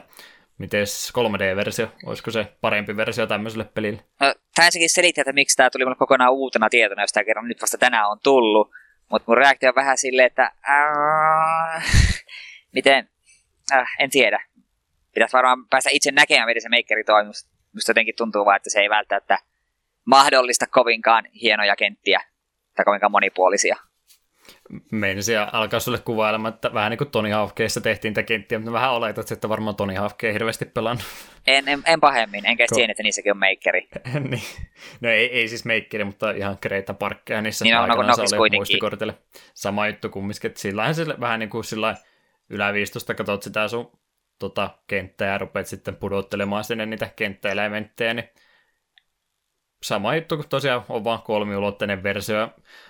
Tuossa voi olla potentiaalia jopa huomattavasti enemmän kuin siinä on sitten tota, se kolmoilotteisuus mukana, plus että Mario liikkumiskyky tuossa pelissä on aika, aika monipuolinen, niin siinä mielessä voi aika villejä parkour-kenttiä sinne sitten tehdä, mutta en tiedä sitten käyttöliittymältä ja miltään muulta, että en ole tosiaan uutisotsikkoa enempää tässä vielä nähnyt, niin käytännön tasolla en tiedä mitenkä toimii, mutta tuostakin sitä potentiaalia kyllä huomattavasti on. Ei ole vaan Mario 64 itsekään tullut se enempää pelattua, niin ei välttämättä itsellä se ole semmoinen, että tähän nyt ainakaan tässä vaiheessa tulisi se enempää huomiota kiinnitettyä. Mua kiinnostaisi kovastikin ensin saada se Mario Makeri Switchille ylipäätänsä. Ha- harvoin on mitään peliä niin kovasti halunnut pelata, mutta en rupea Wii Uta enää ostamaan. Minulla se löytyy... tunkin.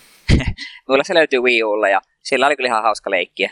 Vaikka myönnän kyllä, että kovin kaksi kenttiä en saanut aikaa, mutta kyllä sitä pieni semmoinen hyvä fiilis tulee, kun vähän vaivaa pistää kenttää ja saa sen nettiin. Ja sitten muiden kenttiä hauska pelata. No, Mario ja Megaman ja Makeri on tuossa noin villi jokeri kysymys tähän kohtaan, että mistä nyt sitten vielä Makeri puuttu? Mitä pitäisi päästä itse tekemään? No siis tätä on kyllä monet muutkin sanonut, mutta joku alkuperäisen Zeldan grafiikolla tehty niin Zelda Maker. Hmm. Kyllähän semmoinenkin Onko? oli. Onko? Mun mielestä työ alla. Oli sitä puhetta kovasti, kun Nintendo pisti niille lappua luukulle, kun se joku oli tehnyt sitä prototyyppiä Zelda Makerista, ja nyt Aa. se on ilmeisesti sitten jatkanut sitä projektia, mutta se on ottanut vaan kaikki Zelda-jutut sieltä pois, ja nyt se pitäisi olla sitten ihan oma, oma projektinsa alkuperäinen semmoinen, että se pitäisi olla sitten myyntikunnossakin vielä joskus mahdollisesti. Jaa, no, no. No Yoshi Maker, en minä tiedä. Yoshi Maker. Mitenkäs se toimii? No, 2D Yoshi vai? Niin, 2D Yoshi. Niin, 3D on olemassakaan Yoshi's Cookie Maker. Niin. tai sitten Contra Maker, en minä tiedä. Jo, jo, no, var, hmm. Jotenkin kun miettii tuossa Makereita, niin joku vanhat 2D-pelit tulee ensimmäisenä mieleen. Niin. No ne on just semmoisia, mitä ehkä jaksaisikin, että sitten et rupea kyllä mitään 3D-maailmoja hirveästi. Resident Evil Maker, siinä on vähän tekemistä. Joo, ta- tarinakin saa tehdä kaikkea muuta ja sitten poimii sieltä parhaat kentät ja tekee niistä kokonaisen peliä ja myy sitä eteenpäin. Suunnitelma siinä, niin rahaa printataan ilmaiseksi. Pistetään pelaajat tekemään pelit puolestamme. Kyllä. Muistan naureskeilee joskus oli tota, minkähän kuva jakopalvelun kautta netissä ollut, mutta Suomessa justiin myyty jotain tota opasta, että minkä takia tuhlaisit rahaa siihen, että ostat kaupasta pelejä, kun sä voit tehdä omat pelinsä, niin tässä on tämä kitti, mitä sä tarvitset pelien tekemisen. Yksi iso kirja vaan, missä kerrotaan, miten koodataan ja tee omat pelit Kallis kirjakin vielä kaiken lisäksi olin. Joo, onhan se hyvä ratkaisu toki, että äkkiäkös minä tuosta GTA Vitosen pyöräytä, että vai kaksi kolme iltaa maksimissa. Varmaan painti, painttiin pudottelet niitä assetteja, eikö se aika lailla rupea siinä sitten pyöri. Sitten sä dumppaat ne Unitiin, niin siinä on valmis peli. Näin mä sen pelin kehityksen on ymmärtänyt. Joo, näin se toimii. Älä korjaa. tota, kerropas meille etuparista Reomma-hackingin jutusta, mitä tuossa pari viime viikon aikana oli ollut. Joo, täällä on taas valittu peliä nimien mukaan ihan selvästi minulle lausuttavaksi. Shoki Naito Dan Shoki Hiden. Eli Shoki-peli Famicomille vuodelta 85, joka on käännetty englanninkieliseen muotoon. Modern Shogi, Naito, Nine Dan, Shogi, Secret. Kaikki pelin tekstit on käännetty englanniksi. En tiedä, Ei. miten Shogia pelataan, mutta mä käsittelen, että se on vähän niin kuin shakki. Joo, se on se Japanin versio siitä, niin oletan, että tä, tässä ei ollut aikaisemmin mitään muita vaihtoehtoja Shokia pelata kuin tämä Famicom-versio, että ei ole varmaan päässyt millään muulla laitteella aikaisemmin pelaamaan, niin nyt vihdoin viimein mahdollista päästä tästäkin nauttimaan. Ehkä se... Suosittu peli, mutta ei sitten kumminkaan muualle niin eksynyt. Ehkä pitäisi enemmän ostaa vaan Shokilauta. Mm. Sekin on vaihtoehto. Vaihdetaan näihin lautapeliversioihin nämä kaikki meidän elektroniikkapelit pikkuhiljaa. Mennään kehityksessä taaksepäin. No, meillä ei Shokitsin enempää ole sanottavaa. Sitten toinen romhackin käännös on Pinuo Kao de Fusu, The Recovery of Pinocchio, kiinalainen NES-peli vuodelta 98, ja tässä toimintaroolipelissä Pinocchio on lähtenyt seikkailemaan löytääkseen lääkettä sairaalle isälleen. Jos tuo ei lukisi tuossa, niin minusta on oikeasti olemassa. Kiinalainen toimintaroolipeli Pinokkiosta. Tämä kuulostaa Kyllä. kaikin puolin niin omituiselta ja väärältä. Kyllähän siellä Aasian puolella justiin tota, Kiinassa ja Taivanissa ainakin kovasti noita tökeröitä NES-pelejä tehtiin sitten vielä 90-luvun loppupuolellakin, että sielläkin on varmaan kaikkia jännää vielä, mitä ei ole ikinä monet päässyt pelaamaan. Mietin tota nimeä, että tuossa on nyt selvästi kun Pinu, Pinukao, se on Pinokkio, mutta mä tota Diffusua vähän mietin, että kuulostaa vähän Diffusalilta, että puretaanko tässä Pinokkiota niin kuin jotain CS-pommi. Mulla tästä tuli tuosta mieleen vaan Final Fantasy 4 niin Fusoja, sen nimi kirjoitetaan hmm. silleen jännästi. Helppo kieli tuo Kiina. On. Pitäisi varmaan harjoitella. Joo, oli siellä muitakin ROM juttuja, mutta ne oli joko semmoista peleistä, missä on ollut jo käännös olemassa, tai sitten oli vain jotain pieniä ää, aloitusruudun käännöksiä, että muuta ei tekstiä ollut, niin en halunnut niistä mainita. Nämä nyt tuossa, kun meillä tämä vakiosegmentti on, niin halusin edes pari juttua sieltä ottaa esille. Näin ollen, yllättäen, me ollaan omituisen tehokkaita tällä hetkellä, kun me päästään näistä uutisistakin näin nopsaa eroon. Joten jos meillä ei varmaan ei tullakaan se enempää uutisotsikoita tähän hätään ollut, niin voisi olla hyvä hetki vetää hetki hiukan happea, käydä kahvit kautta teet keittämässä, ja sitten olisi hyvä aika siirtyä tuohon meidän tämän jakson peliin. Eli Siberia ja äh, pelistä parit kappaleet Parokstadia, Komkolsgradi. Palataan ihan pian.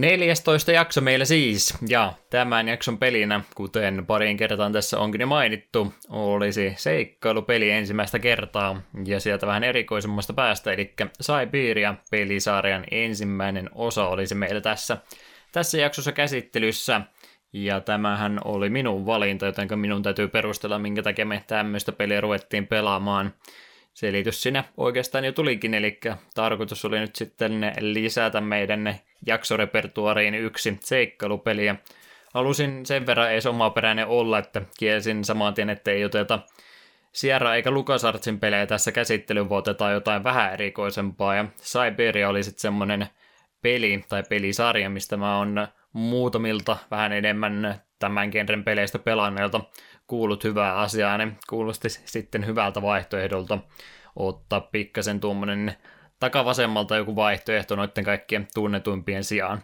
Ja yksi selitys oli myöskin siinä, että ne oli sopivasti tarjouksessa siinä kohtaa, kun me mietittiin jotain seikkailupeliä, niin lähti nuo kaksi ensimmäistä osaa ihan, ihan tuommoisella vaihtorahalla, ettei tarvinnut edes sen enempää ruveta maksamaankaan.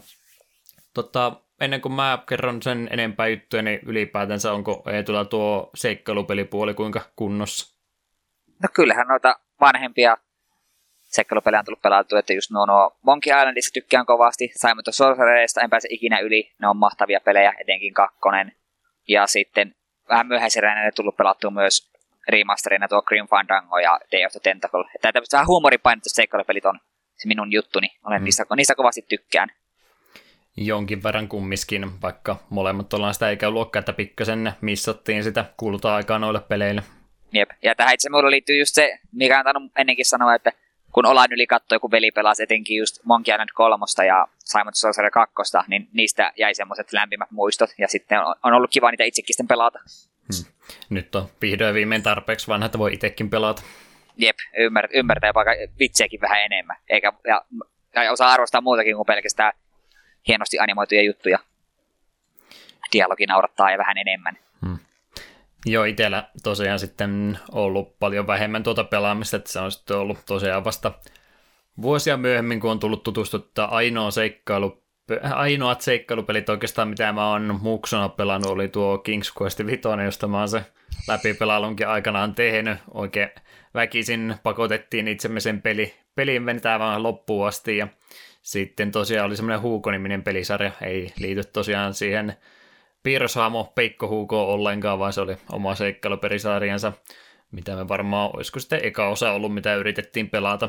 On varmaan tästä ehtinyt jossain jaksossa tarinoimaan, mutta se oli se keissi, kun ikä oli se seitsemän vuotta itsellä ja se oli niitä vanhoja parseripelejä, missä piti itse kirjoittaa ne vastaukset, niin käytiin sitten kaverin naapurin oven luona, oli lukioikäinen jätkä siellä muistaakseni silloin silloin siellä naapurissa niin meiltiin häneltä sitten kyselemään vastauksia näihin kysymyksiin, että miten kirjoitetaan englanniksi. Ja jonkin verran muistan, että hän jaksoi vastailla kysymyksiä. Sen jälkeen sitten ei ovi enää auennutkaan, kun tarpeeksi monta kertaa oltiin ovikelloa rämpytetty. Niin en, en tiedä, kuka olit henkilö, olet varmaan tällä hetkellä yli 40, mutta pahoittelemme nyt näin jälkikäteen, että saatoimme käydä hiukan riesaksi asti. Mutta joo, muuten aika vähän tullut sitten pelattua tuota Monkey Islandia, jo on pelannut myöhemmin ja jotain muuta pienempää, mutta muuten on sitten tosiaan nuo isommatkin pelit aika lailla ohi mennyt. Täytyy senkin takia vähän paikata tätä ongelmaa nyt muun muassa tämän Siberian kautta. Mutta tosiaan seikkailupeli oli se meillä kyseessä. Kehittäjänä, julkaisijana olisi sellainen studio kuin ranskalainen Microids.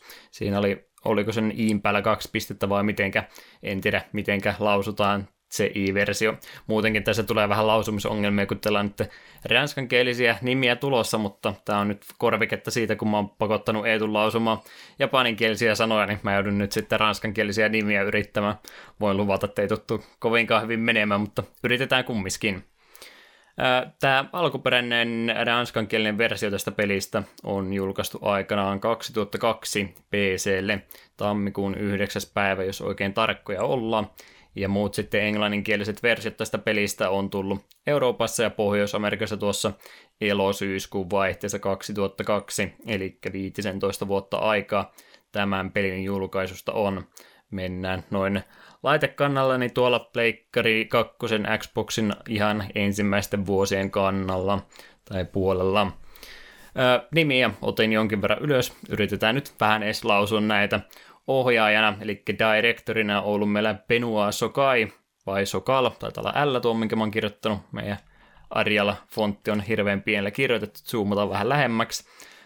Tuo, joka tästä on vastannut, niin on ymmärtääkseni ranskalainen tota, sarjakuvataiteilija muutenkin, että se on ilmeisesti niin kuin hänen ideastaan tämän pelin tarina ja teema ja ylipäätään tuo graafinen ilme lähtenyt. Siinä mielessä se tärkein henkilö ehkä tämän pelin takana. Sitten muita ihmisiä, joista ei hirveästi tietoa löytynyt, mutta halusin kumminkin ottaa ylös, niin tuottajana Olivier Fontenay, suunnittelusta vastannut Dominic Mercure, Mercure ja Patrick Methe, koodauksen päähefeenä ollut Remi, miten tämä lausutaan tämmöinen Veilleux, Veilleux, Veilleux, se kuulostaa hyvältä. Se kuulostaa ranskalta selvästikin, hyvä. Ja tosiaan kuten mainitsin, niin tuosta graafisesta taite- taiteesta vastannut tuo Benoit Chocala, käsikirjoituksen takana Catherine Perot ja sävellyksessä sitten Dimitri Podjanski ja Nikolas Varley. Ne oli vähän helpompia nimiä, kun ne on ilmeisesti sitten Itä-Eurooppa suuntaan mennyt.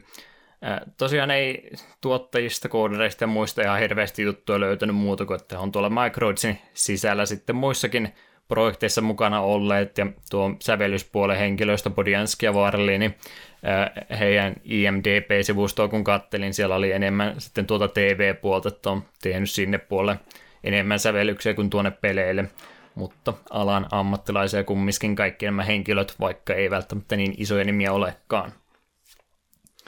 Tota, Microids, onko kuullut kyseistä firmaa aikaisemmin? Ei, en ollut ikinä kuullutkaan. Ei, ei sano, jos olisi logo iskenyt silmille, niin ei olisi tunnistanut, että mitä pelejä tekee. Joo, ei. Vähän pienempi julkaisija tosiaan, mutta pitkäikäinen kaikesta huolimatta, vaikka ei monellekaan meistä varmasti niin tuttu pelin kehittäjä ole. Kerrotaan muutamia tapahtumia heidän vuosien varreltansa. Eli 85 vuonna on tämä kyseinen Microids-yritys aikanaansa perustettu perustajana henkilö nimeltä Elliot Graciano. Ja tämä Ranskassa toiminut yritys julkaisi tuon ensimmäisen kymmenen vuoden aikana, eli 85-95 vuosien aikana pelejä, kuten Grand Prix 500, Chicago 90, Highway Patrol ja Niki Puumi. En ihan kaikkia mahdollista ruvennut listaamaan tuohon, mutta aika paljon justi oli tuommoista kilva-ajo- ja urheilupeliä, mitä he sitten tekivät. Monia tämmöisiä Euroopan alueella suosituille laitteille, kuten Atari STlle ja Commodore 64. Sitten 95 vuoden jälkeen yritys rupesi laajentumaan tuolta Ranskasta muualle maailmalle ja sitä myötä julkaisemaan sitten ja jakelemaan myöskin muiden yritysten pelejä. Ja siinä laajentumisen yhteydessä muun muassa Italia perusti julkaisutalon jakelupuolelta, hoidettiin Iso-Britannian kautta ja sitten erikseen tuo pelin kehityspuoli avattiin Kanadan Montrealiin, jossa muun muassa tämä meidän tämän jakson aihe, eli Siberia on aikanaan tehty tältä ajanjaksolta joitakin nimiä, mitä sieltä ei nyt itsellekään tuttuja ollut, mutta esimerkiksi vuoksi oli Rising Lands, Amerzone, johon viitataan Cyberissa pariin kertaa, Dracula-pelisarjan pelejä ja 4Gate oli muun muassa semmoisia, mitä ainakin jotkut ihmiset ilmeisesti tunnisti, mutta ei ainakaan itselle tuttuja ollut. Muita tapahtumia, mitä tuossa vuosien varrella ollut, 2003 yhdistyy tuommoisen MC2 äh, France-nimisen yrityksen kanssa, ja sana, samana vuonna sitten tuommoinen One I Do Edition, myöskin ranskalaisia jotain yrityksiä, niin liitettiin tähän samaan, samaan koplaan mukaan kaikki kolme. 2005 äh, sitten Ubisofti, tämä iso paha Ubisofti, ilmoitti, että he haluaa tuolta Microidsilta tuon Kanadan osastonsa itsellensä. Sitä myötä sieltä sitten lähti muistaakseni 50 työntekijää, heidän sitten tuota laitteistoa ja muuta, mitä sieltä konttorista löytyi, niin heidän mukaansa, mutta itse Microidsi sitten säästi nuo kaikki intellectual propertinsa itselleensä, niin niitä ei sitten myyty eteenpäin. Sen jälkeen vähän hiljaisempaa oli Microidsin puolella, mutta tuo brändi sitten startattiin tuon Ubisoftin myynnin jälkeen uudestaan 2007. Pääkonttori edelleenkin Pariisissa, ja, mutta tuo pelin kehityspuoli sitten jatkuu edelleenkin siellä Montrealin päässä. Muuta jännää, 2008 saivat Cryo, tuolta on pudonnut yksi kirja, mutta, mutta Cryo Interactive pelisarjat itsellensä. joka oli aikana 2002, 2002 mennyt konkurssiin. Sielläkin taas vähän pienempää peliä, jota en listannut. 2010 Anuman Interactive tuli ja osti Microidsin itsellensä. Myöskin ranskalainen pelien julkaisija jakelija. Ilmeisesti tarpeeksi se on ollut, että sai tuon koko Microidsin itsellensä ostettua. Perustaja Elliot Grassiano palasi sitten yrityksen 2012 edelleenkin siellä leivissä tänä päivänä vastaa nykyään noiden pelien kehityksestä yrityksen varapresidenttinä. Muuta nyt sitten, mitä viime aikoina jotain itselle eis vähän tuttua, niin Dream Chamber taitaa mutta löytyä Steamin backlogista ikinä ei asennettukaan. Agatha Christie The ABC Murders taisi olla jonkun pelaajalehden tota, tilauslahjana jossakin vaiheessa, ja Motoracer 4 on myöskin hiljattain tullut kuulemma umpisurkea moottoripyöräpeli, mutta mulla oli se pelisarja ensimmäinen osa PCllä aikana 90-luvun lopulla, niin yritin kovasti jotain estuttua peliä löytää, mutta hankalaa se tuntuu olevan, että vähän semmoista pienemmän profiilin peliä kumminkin.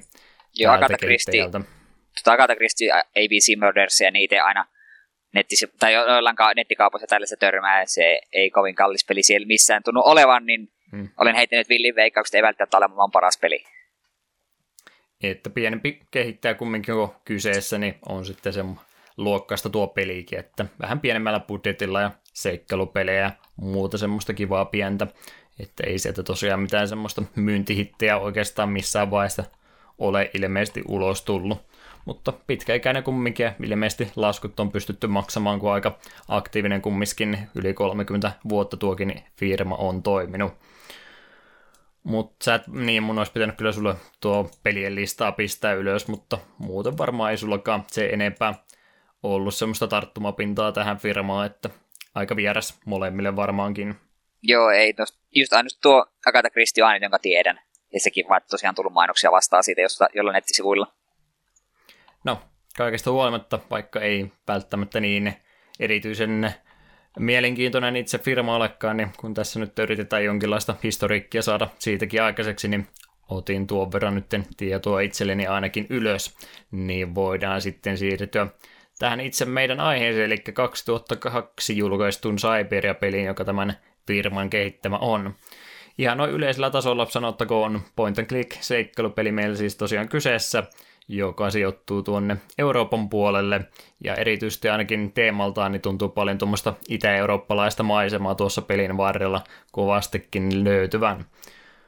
Mä oon niin paljon höpissyt, että Eetu voisi vaikka tarinapuolesta meille kertoa, että mikä tämän Siberian punainen lanka nyt mahtaa olla.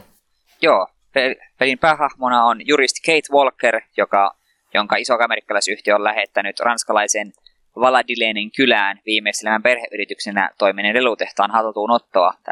Tämä lelutehdas erityisesti tuottaa tällaisia varsin pitkälle kehittyneitä, ei robotteja, vaan automatoneja. Sitten tulee pieniä mutkia matkaan, kun kylän notaarin mukaan tehtaan omistunut Anna Voralpelik oli kertonut ennen kuolemaansa, että kuolleeksi luotu veli onkin elossa, ja lain mukaan Annan veli Hans Voralpelik onkin tehtaan uusi omistaja, ja tätä haltuunottoa ei varsin suorittaa, ellei saa Hansilta suostumusta. Siinä sitten Keitille selviää sitten myös, että Hans oli nuor- lapsena eräästä luolasta sellaista mammuttunukkia tavoitellessaan pudonnut, ja tämä sitten vammautui tästä sekä henkisesti että fy- psyykkisesti, tai no emme sano fyysini, mutta psyykkisesti ainakin sen sitten vähän, vähän sanotaan nyt kiltisti vähän ehkä jälkeen jäi, ja sitten mm. Hans, Hansin tuli sellainen ikään kuin pakkomielle löytää mammutteja, ja tästä sitten muutaman mutkan kautta hypätään junan kyytiin ja lähdetään metsästämään, että missä tarkalleen ottaen Hans nykyään sijaitsee. Siinä on pelin tarina niin pähkinen kuoressa. Joo, aika pitkälle ajanjaksolle tämä peli käytännössä koko tarina sijoittuu, että eihän tämä peli tapahtui justin samo, tota, aika lailla samana vuonna kuin peli julkaistu, eli 2000-luvun alkupuolta. Mutta itse pelin tarina on oikeastaan, mitä sitten taustatietoja ja muuta kerrotaan, niin menee aina sinne ennen toisen maailmansodan aikaisiin tapahtumiin, mitä siinä sitten aika paljon selviää, muun muassa lehtileikkeiden ja ääninauhoitteiden ja kaikkien muiden kautta. Että vähän semmoista lä- lähihistoriaa kaikesta huolimatta. Jep, ja sitten just sekä Annan että Hansin lapsuudessa selviää pelin alkuvaiheella aika paljonkin. Ei, ei ole mikään sivuhuomautus, että ai niin joo, Hans tipahti joskus ja nyt, nyt se on vähän, mm. vähän erikoisempi kaveri.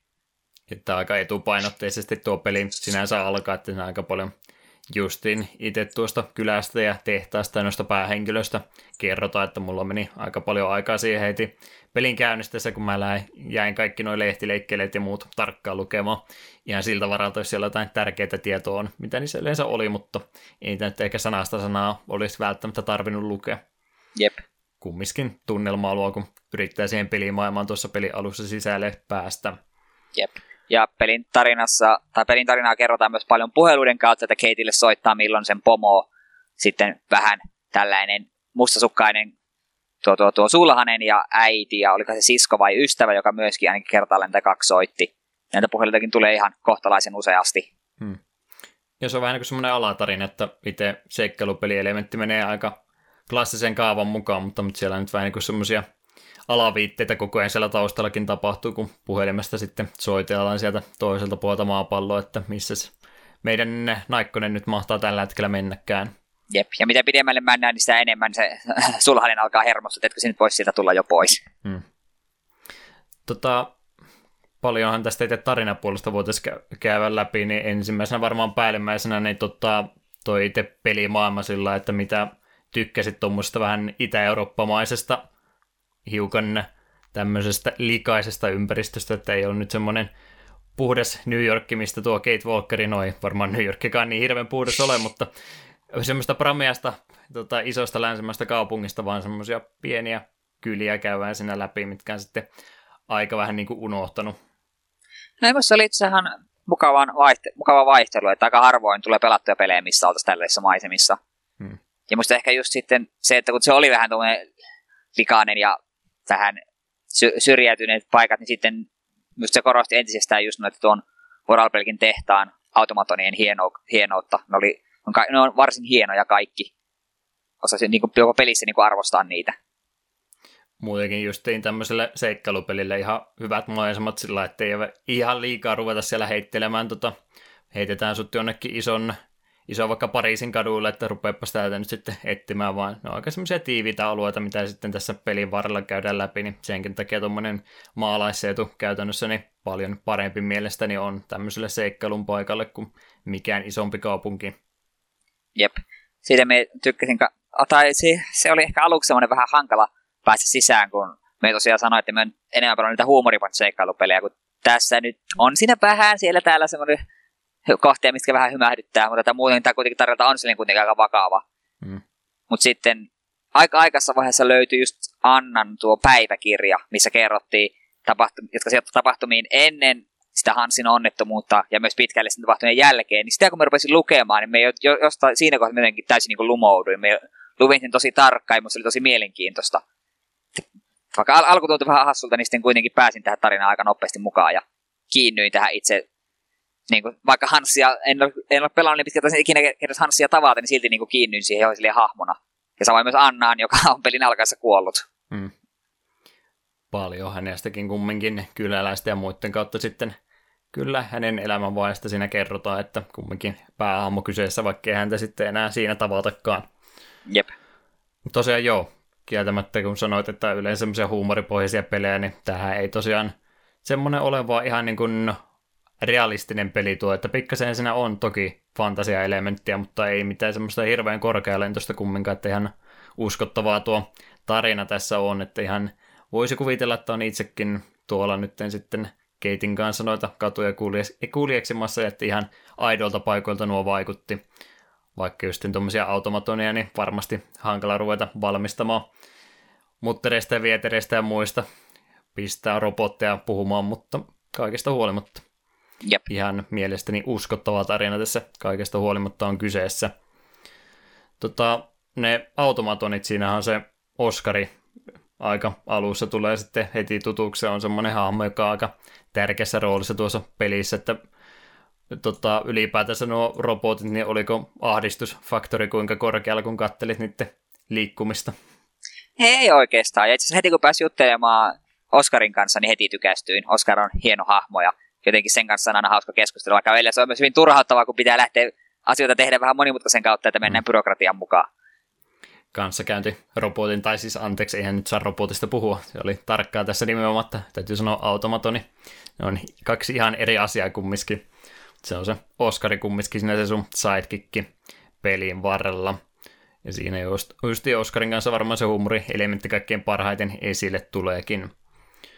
Muutenhan toi on sellainen niin aika tosiaan pieniä kaupunkeja muuten siinä käy läpi, on siinä toki paljon sitten muitakin paikkoja, mutta muuten niin aika vähissä on tuo ihmisten välinen kanssakäynti, että aika lailla keitti siinä omin apuinensa on ja välillä sieltä sitten jotain ihmisiä tulee vastaan, mutta kaikki sitten on vähän erikoisia persoonalta ja muutenkin, että se on varmaan sitä maaseudun ongelma, että tulee tuommoisia vähän höperiä ihmisiä siellä vasta. Että välillä ne tuntuu tosiaan semmoisilta karikatyyrihahmolta ne, mitä siinä vastaan tulee, että ehkä ei välttämättä ihan oikeita ihmisiä siinä mielessä ollut.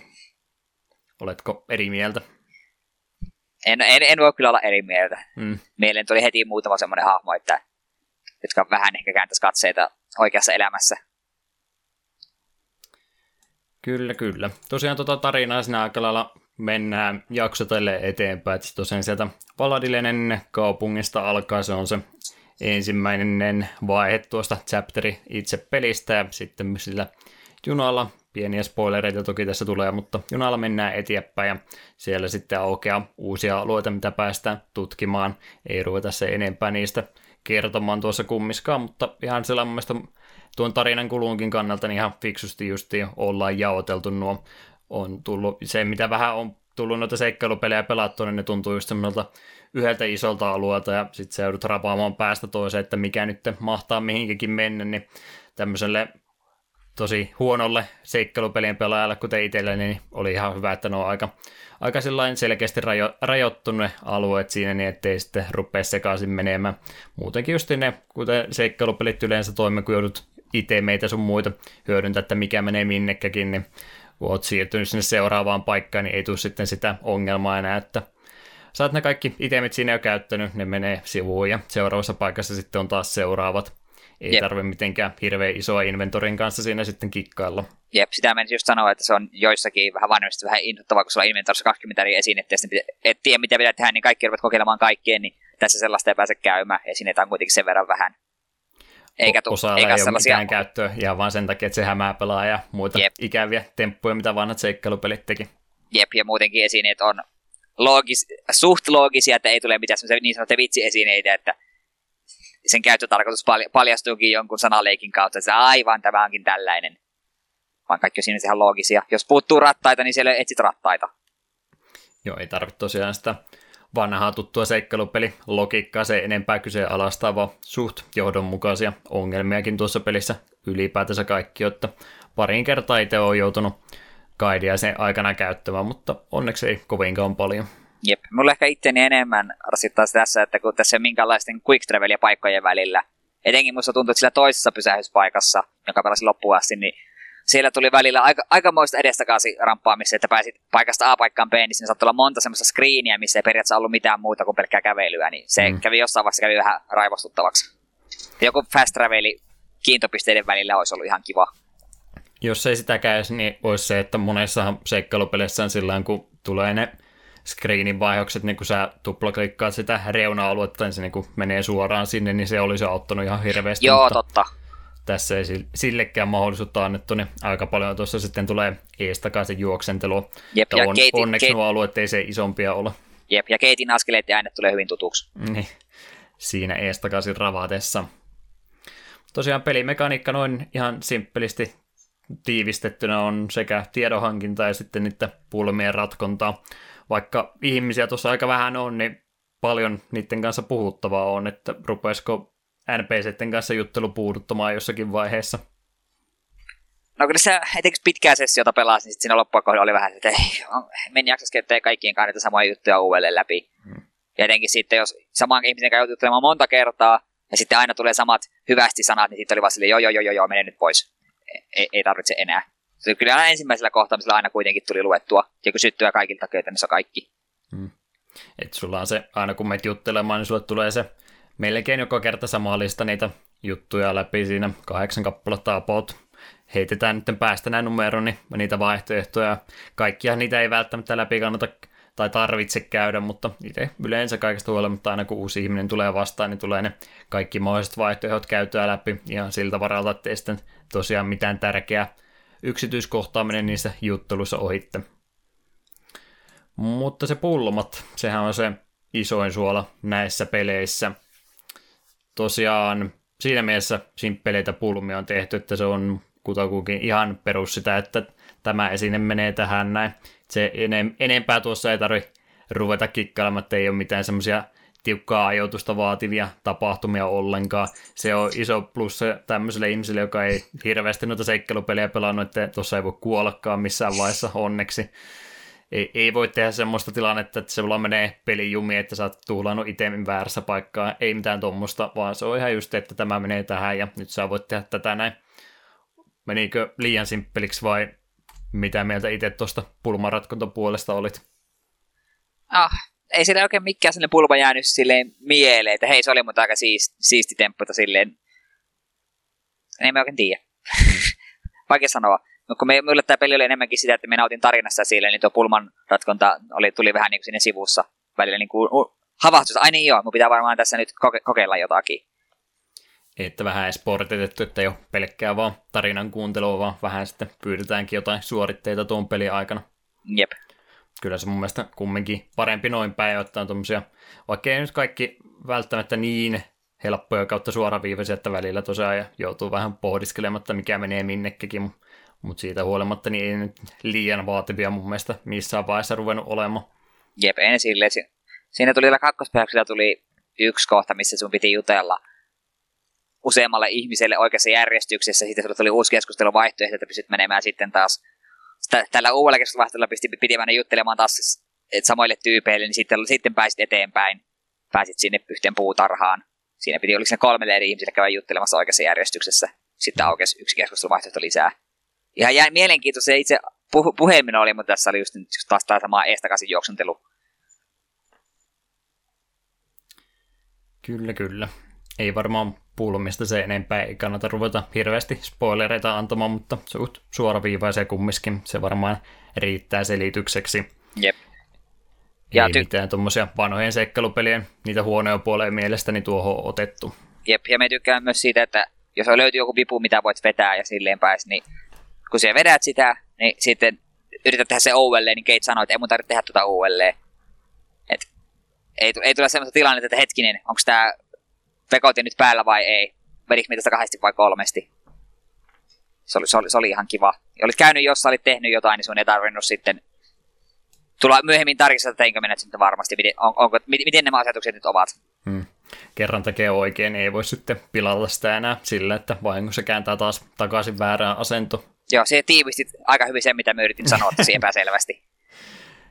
ei se mitään kontrollit voisi vaikka seuraavaksi ottaa pari mainintaa siitä. Tähän on tosi käyttöliittymältään tehty erittäin simppeliksi, että sulla ei ole, ei ole sitä tekstiparseri siellä ollenkaan ja itse inventorikin on vähän piilotettu, että sulla on peli kokonaisuudessaan siinä auki ja koko peli ohjastaminen sitten tapahtuu kahdella painikkeella, mitä tuosta hiirestä löytyy. Vasemmalla liikutaan ja oikean takaa sitten aukeaa tosiaan inventoria ja sieltä löytyy sitten myöskin ne, niitä sun omia tekstipätkiä, mitä oot siinä kerännyt, tai ne tarinaa vähän lisätä aina, mitä myöten se aina etenee, ja siellä sitten on niitä muitakin paperilappusia ja muita, mitä oot siinä peliaikana saanut, mitä ei aina tarvitse, mutta ne on siellä vähän sivussa kummiskin. Joku sen kerran niitäkin joutuu virallisia dokumentteja sinne esittelemään. Mutta simppeliksi ainakin on tehty. Ei varmaan kontrollissa se enempää valittamisen varaa voi olla. Joo, ei ne tarvitse tämmöisessä seikkailupelissä mitään sen kummempia ollakaan. Toimii ihan hyvin. Että vähän sai alussa hakea, kun yleensä on enemmän painikkeita näissä, mutta helppo kumminkin. Ja varsinkin sitten, kun tuossa mainitaan myöhemmin, mille kaikille laitteille tämä on tullut, niin on sitten helppo myöskin tuommoiselle touchpadeille ja muillekin tämä peli kääntää, kun ei tämä enempää painikkeita onneksi ole. Mutta grafiikat. 2002 oli siis vuosi, kun tämä peli tuli ulos. Vieläkö on grafiikat kestänyt aika? No, minun silmään kyllä. Kyllä myös tämä oli ihan miellyttävä seurata. Ehkä vähän kasvuanimaatiot välivideossa tällaisissa, niin ei mitään wow-efektejä myös saa aiheuttanut, mutta kyllä niin kuin sitä oli ihan miellyttävä seurata. Tönkön puolesta joo, mutta ei tässä vaiheessa meni hirveästi niihin ollutkaan panostettu. Että tosiaan itse hahmomodeelit on tosiaan 3D-modeleita ja sitten noin kaikki taustat on etukäteen pre-renderöity ja kaikki kamerakulmatkin sitä myöten on sellainen sulle valmiiksi laitettu. Ei tarvi niistä välittää se enempää. Niin mä aina sitä mieltä ollut noiden pre-rendattujen grafiikkojen kanssa, että vaikka monet sanoo, että Pleikkari 1 ajan pelit on ikääntynyt huonosti, niin kaikki semmoiset pelit justiin, missä ne taustat on var- valmiiksi tuota tietokoneella tehty, niin ne kestää aikaa mun mielestä ihan hyvin. Että justiin Final Fantasy 7 puhuttiin, niin siinähän nyt toki itse hahmot on aikamoisia kolmiokartioita, mutta itse taustathan vielä niissä ihan mainioita on. Että justiin samaa vikaa tässä, että taustat on ed- erittäin nätit vieläkin, no aika nätit vieläkin ja aikanaan ollut varsinkin sitten erittäin nätit, että ne on justiin sitten ne hahmot siinä, pelihahmot, jotka on eniten niistä huomaa sitten, kuinka paljon kehitys on sen jälkeen mennyt eteenpäin. Että tarpeeksi hyvät kummiskin, mutta ei sieltä mitään kasvoilmeistä pääse kyllä huomaamaan, että milloin joku valehtelee ja näin. Mm. Semmoiseen tarkkuuteen ei kyllä ole päästy. Teemasta nyt ylipäätänsä puhuttu, niin ei varmaan siitä tarvitse se enempää mainita. Itse nyt tässä kohtaa vähän ehkä epäreilua antaa miinusta tästä, mutta kaikesta huolimatta kannattaa mainita, kun kerran 15 vuotta vanha peli on, niin mainittakoon, että tuo itse peli pyörii siinä 4 3 vanhalla kuvasuhteella, miten vanhat pelit yleensäkin, niin ja itse resoluutiotahan tuossa pelissä ei pysty vaihtamaan ollenkaan. Se taitaa olla just se 800 kertaa 600 vai onko pikkusen enemmän. Että se on vähän ikävää, että monille, monille vanhoille peleille on sitten myöhemmin tehty jotain widescreen fiksejä tai muuta päivityksiä, niin valitettavasti tähän peliin nyt ei ole sitten vuosien varrella mitään sen jännempää tullut, niin joutuu menemään sillä samalla graafisilla asetuksilla kuin 2002 aiheuttaa pieniä ongelmia, varsinkin kun nykyään itsekin pelaa kahden näytön setupilla tässä näin, niin ei kannata hirveästi klikkailla väärälle näytölle, että se sitten hy- hyppii se ruutu vähän minne sattuu ja rupeaa hahmomodeelitkin katoo yhtäkkiä, menee lomittaa ja kaikkia muuta jännää, että siinä mielessä huomaa, että on vähän huonosti optimoitu nykyiselle koneelle, mutta ei se nyt menoa se enempää haittaa onneksi. Itellä ei ole muuta ongelmaa ollut, mutta kun just pelatessa tuli Steam jotain keskustelua, menin katsomaan, hyppäsin niin Windowsin puolelle, ja sitten Steam keskustelu, hyppäsin takaisin peliin, niin kaikki taustat muuttui mustaksi. Kate, mm. Kate, Kate itsessään oli osallinen, että taustat oli mustia, niin minun piti niin me tallentamalla, lataamalla ei muuttunut tilanne mihinkään, että me piti poistua pari screeniä sivulle päin, niin sitten se latasi ne taustat uudelleen. Hetki aikaa oli jo silleen, kun ei tallenta, tai pelin lataaminen on auttanut, niin oli vähän se, että mitä se nyt tapahtuu. Sen jälkeen en sitten vaihtanutkaan Windowsin puolelle missä vaiheessa pelata. Jos kuului Steamin keskustelusta ääniä, että nyt olisi viestiä, niin näytin niille vaan keskisormen jatkojen pelaamista. Olkoon se aika. Aikansa koneelle kumminkin tehty, niin ei siinä nyt sinänsä mitään vikaa, että ei, ei kehittäjä ole velvollinen sitä loputtomasti päivittämään, mutta mainittamisen arvoinen, arvoinen puoli tuo kumminkin on, että pikkasen ongelmia tuossa nykykoneella kumminkin on, kun tätä pelailee.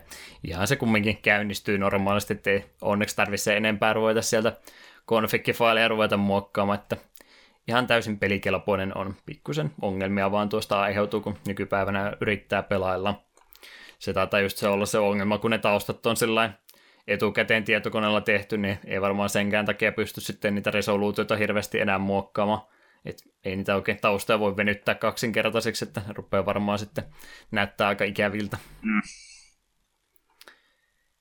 Eipä siinä tosiaan se enempää.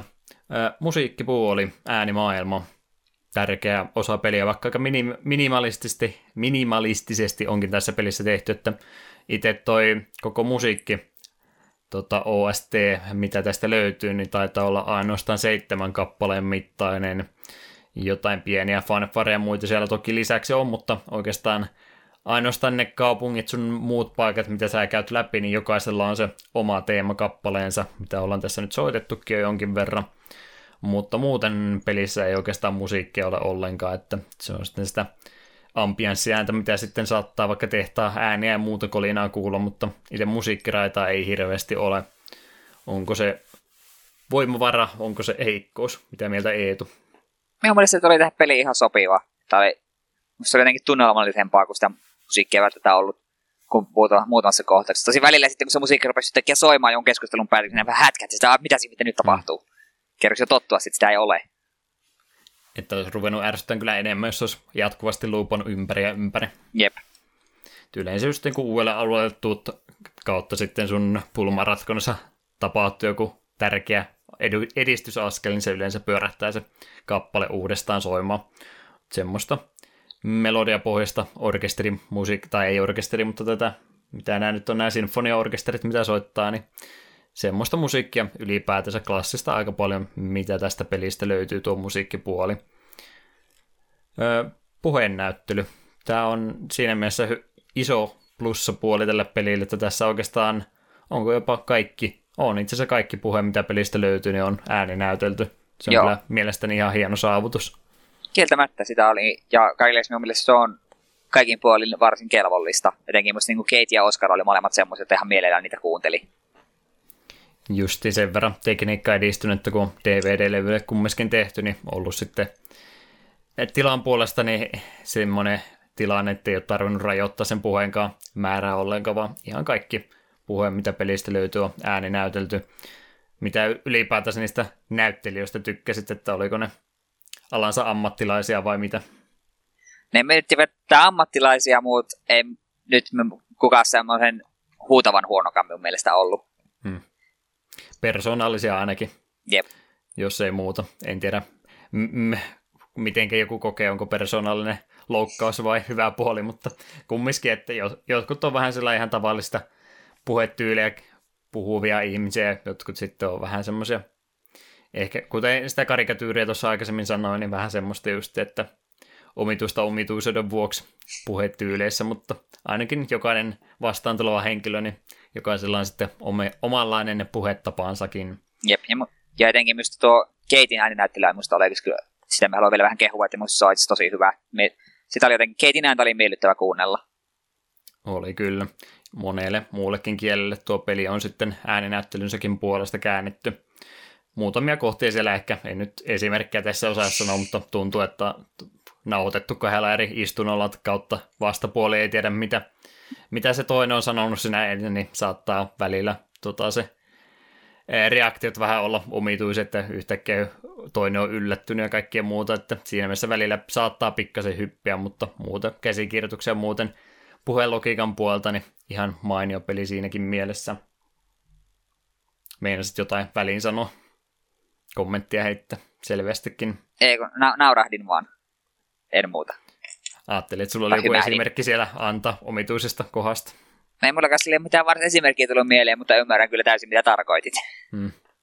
Joo, no just siinä Keiti ja Oskarin välillä saattaa välillä olla semmoista, että välillä ollaan pirteitä pirteitä ja sitten ollaan seuraavassa lauseessa yhtäkkiä tosi ärtyneitä, että saattaa välillä hyppiä vähän laidasta laita. No meidän pitää yrittää ymmärtää Keittiä siinä mielessä, että Oskar ei ole maailman helpoin henkilö tulla toimeen. Se ottaa byrokratia ja paperin pyörittelyn hyvin vakavasti. Tottahan tuo. Juna ei liiku ennen kuin paperista on hoidettu. Juna kulkee vaan, sanoi Juha Tapi. Joo, nippelitietoa voisin tässä kohtaa pikkasen jakaa, kun ollaan nämä pääpointit käyty läpi. Öö, peli on siis kehitetty 35 ihmisen kokoisella tiimillä siellä Montrealin päässä, missä se Microidsin pelin kehitys pääsääntöisesti tapahtui, ja pelin budjetin koko oli 2 miljoonaa euroa. Miten tuo nyt inflaatiot ja muut pistää, niin eikö tuo suht pieni budjetti, tämmöinen keskitason budjetti kumminkin vielä ole 2 miljoonaa? en ole kovin monta peliä ollut kehittämässä, niin, niin. on vaikea sanoa tuosta budjetista. Va- valitettavasti. No entä kaikkia voi tosiaan mihinkään GTA tämmöisen kehittämiseen verratakaan, niin Jep. suht pienehkö budjetti kaikesta huolimatta. Tuo koko Syperian tarina oli tarkoitus saada kerrotuksi yhden pelin aikana, mutta tämä osoittautui sitten liian suureksi suunnitelmaksi, ja sen takia tuo peli sitten pistettiin poikki kolmeen osaan. Toi Pinua Sokalin edellinen peli Amersoni sijoittui samaan fiktiiviseen maailmaan kuin Syberia. Siihen Amersoniin oli siinä pelin kakkosalueella jonkin verran viittauksia. Peli on jonkin verran myös palkintoja voittanut, muun muassa GameSpine vuoden seikkailupelititteli vuonna 2002 sekä IGN lukijoiden suosikki seikkailupelipalkinnon samana vuonna. Joo, kerropas Eetu, mitä muita alustoja tälle pelille löytyy ja mitä jatkoosia sitten on myöhemmin tullut. Joo, eli tämä oli alun perin tullut siis PClle, sitten vuonna 2003 tämä tuli Pleikka 2 ja Xboxille, vuonna 2006 tuli Windows Mobilelle, sitten 2008 niin DSlle, 13 Androidille, OXL 2014 ja 2014 tuli myös Pleikka 3, Xbox 360 ja iOSlle. Ja suunnitteilla olisi, että vielä tämän vuoden puolella tulisi Nintendo Switchille. Yllättävän monelle. Jep, että kyllä tämä on vissiin on, on niin kuin, jolla kohtalaisen pidetty peli. Ja, sit, ja tosiaan, kuten sanoin, niin helppo portata siinä mielessä kontrollit vain kaksi nappia. Mm-hmm. Ja jatkoosiahan tämä peli sai kaksi kappaletta. Siberia 2 tuli 2004 ja Siberia 3 tuli itse tänä vuonna. Joskin arvosteluiden pohjalta niin kolmonen ei ole saanut mitään kauhean mairittelevia arvosanoja. Joo, kovin ristiriitainen oli itselläkin käsitys, että miten siihen on suhtauduttu, että onko sitten pikkasen ehtinyt pelisarja kylmentyä tuossa välillä, että 13 vuotta siinä kumminkin taukoa välissä, että en sitten se enempää tutkinut, että kuinka paljon on alkuperäistä tiimiä sitä kolmusta enää ollut tekemässä. Voi olla sekin sitten, että kun on odotukset ollut kakkosen jälkeen korkealla, että saa sarjan päätökseen, niin ehkä sitten ei ole kaikki ollut tyytyväisiä siihen, miten sarja päättyy. Menee tiedä. Mutta joo, tuosta DS-versiosta piti sanoa, että se on kuulemma saanut umpisurkeat arvostelut, että se on sama peli kuin tämä, mutta vaan pienennetty ruudulle, niin vaikka tuossa nyt ei PCllä niin hirveästi semmoista pikselin tarkkaa metsästystä on, niin voin kuvitella kyllä, että jos tuon kutistat DS-ruudulle, niin siellä voi nimittäin ne itemit olla vähän hukassa sitten. Joo, ja me voi kuvitella kanssa, että jotain pitkiä lehtileikkejä tai päiväkirjaa rupeat lukemaan DS-ruudulle, katsot mm. silmät kiinni siinä ds Ei välttämättä kovin miellyttävää. Ei, mutta kyllä ne on varmaan, no ei se nyt puhelin tai tämmöinen mikään niin hirveä isompi, mutta joltain täppäriltä voisi olla ihan mukava tämä myöskin pelailla. Jep. Ohjaimellakin toki myös menee, kun ei se enempää tarvitse kirjoittaa eikä mitään muuta. Mutta joo, mitäs meillä sitten? Onko meillä jäljellä yhteenveto enää tässä kohtaa? Kautta jos on jotain muuta ja nyt sano, sanomatta, niin saat senkin sanoa. Jep. Mutta mä heitän pallon sulle. Minkälaista tiivistelmää sä ekasta Siberiasta saisit aikaiseksi?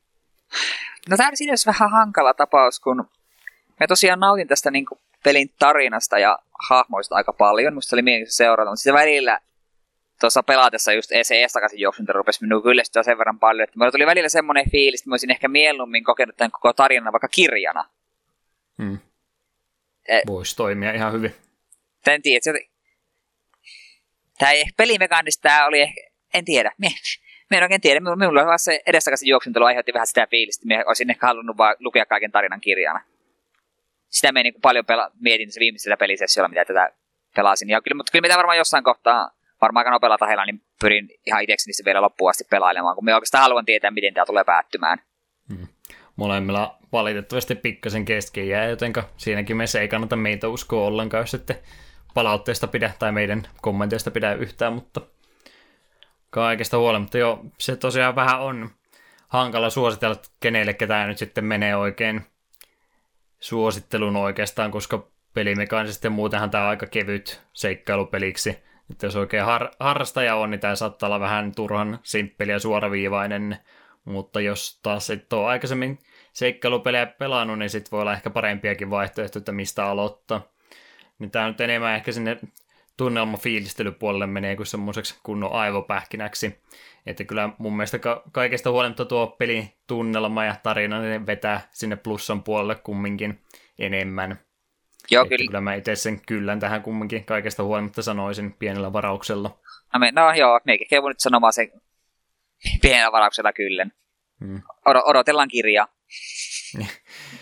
Joku voi niin luet walkthrough läpi, niin eikö se ole se sama asia melkein? Melkein joo. Joo, eihän sitä kaikkia kirjana toki pysty tekemään, mutta tämä voisi jossakin mielessä mennä. Joo, Musiikit no, vaikka laittaa taustalle soimaan, niin sillä menee. Eli kaikesta huolimatta ihan positiivisella fiiliksellä tästä pelistä. Joo, kyllä tämä enemmän hyvän kuin huonon puolelle menee ehdottomasti. No, jos arvoisa kuuntelija olet eri mieltä, voit pistää meille palautetta tästäkin arvostelustamme osoitehan on takapölkky at gmail.com ilman niitä öönpisteitä. Voit kertoa siinä oman mielipiteesi. Mutta jos meillä ei sen enempää tästä nyt ollut sitten sanottavaa, niin voisi olla hyvä hetki ruveta päättelemään tätä jaksoa pikkuhiljaa. Ennen kuin tehdään sitä, niin kuunnellaan vielä pari kappaletta Cyberia ykkösestä, eli kappaleet Aralpad ja Zeppelin.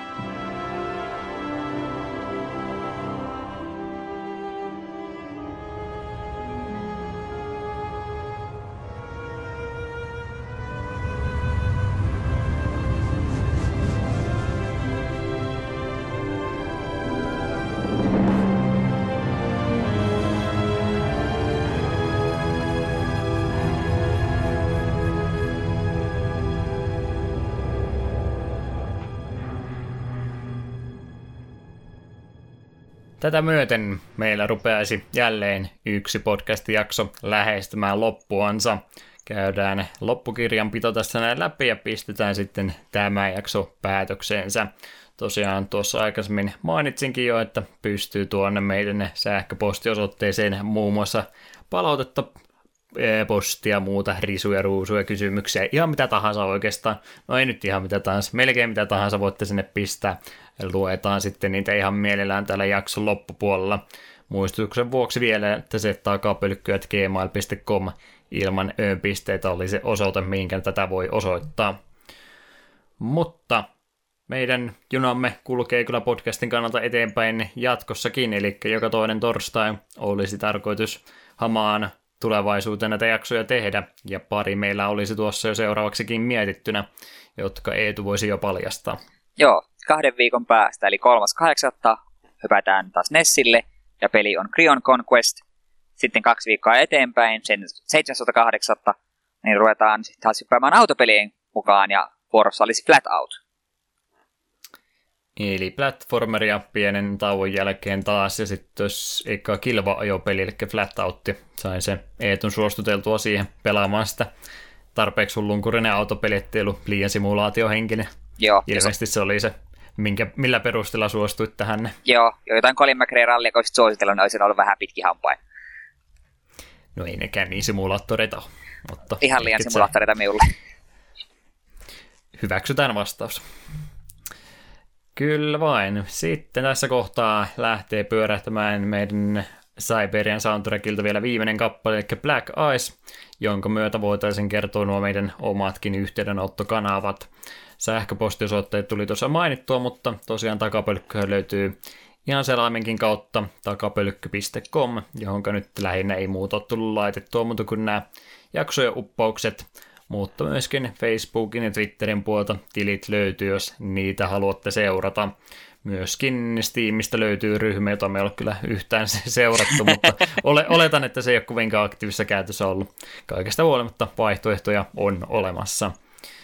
Eetu voisi omat viestisysteemi jutskat kertoo myöskin.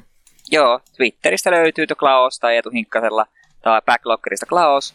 Ja sitten Eetun logikirjapiti Blogspotissa on tämä minun blogini ja siihen me lupailen, että seuraava projekti alkaa pari viikon sisään. Mulla on taas vähän kiireessä tänne, jos seuraat pari viikkoa, niin en uskalla vielä luvata. Tämä, lomalla oleminen on tällaista vähän kiireistä aikaa. Ootko sä tuota backloggeria vielä ahkeraan päivitellyt? Kyllä, me sinne aina uuden pelin, kun laitan, niin, tai saan, niin laitan, ja pidän siellä myös kirjaa, mitä pelejä pelailen ja niin poispäin.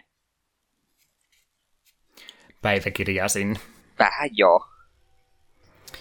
Yes, omat kanavat YouTubesta löytyy Deokin 89 nimimerkilla.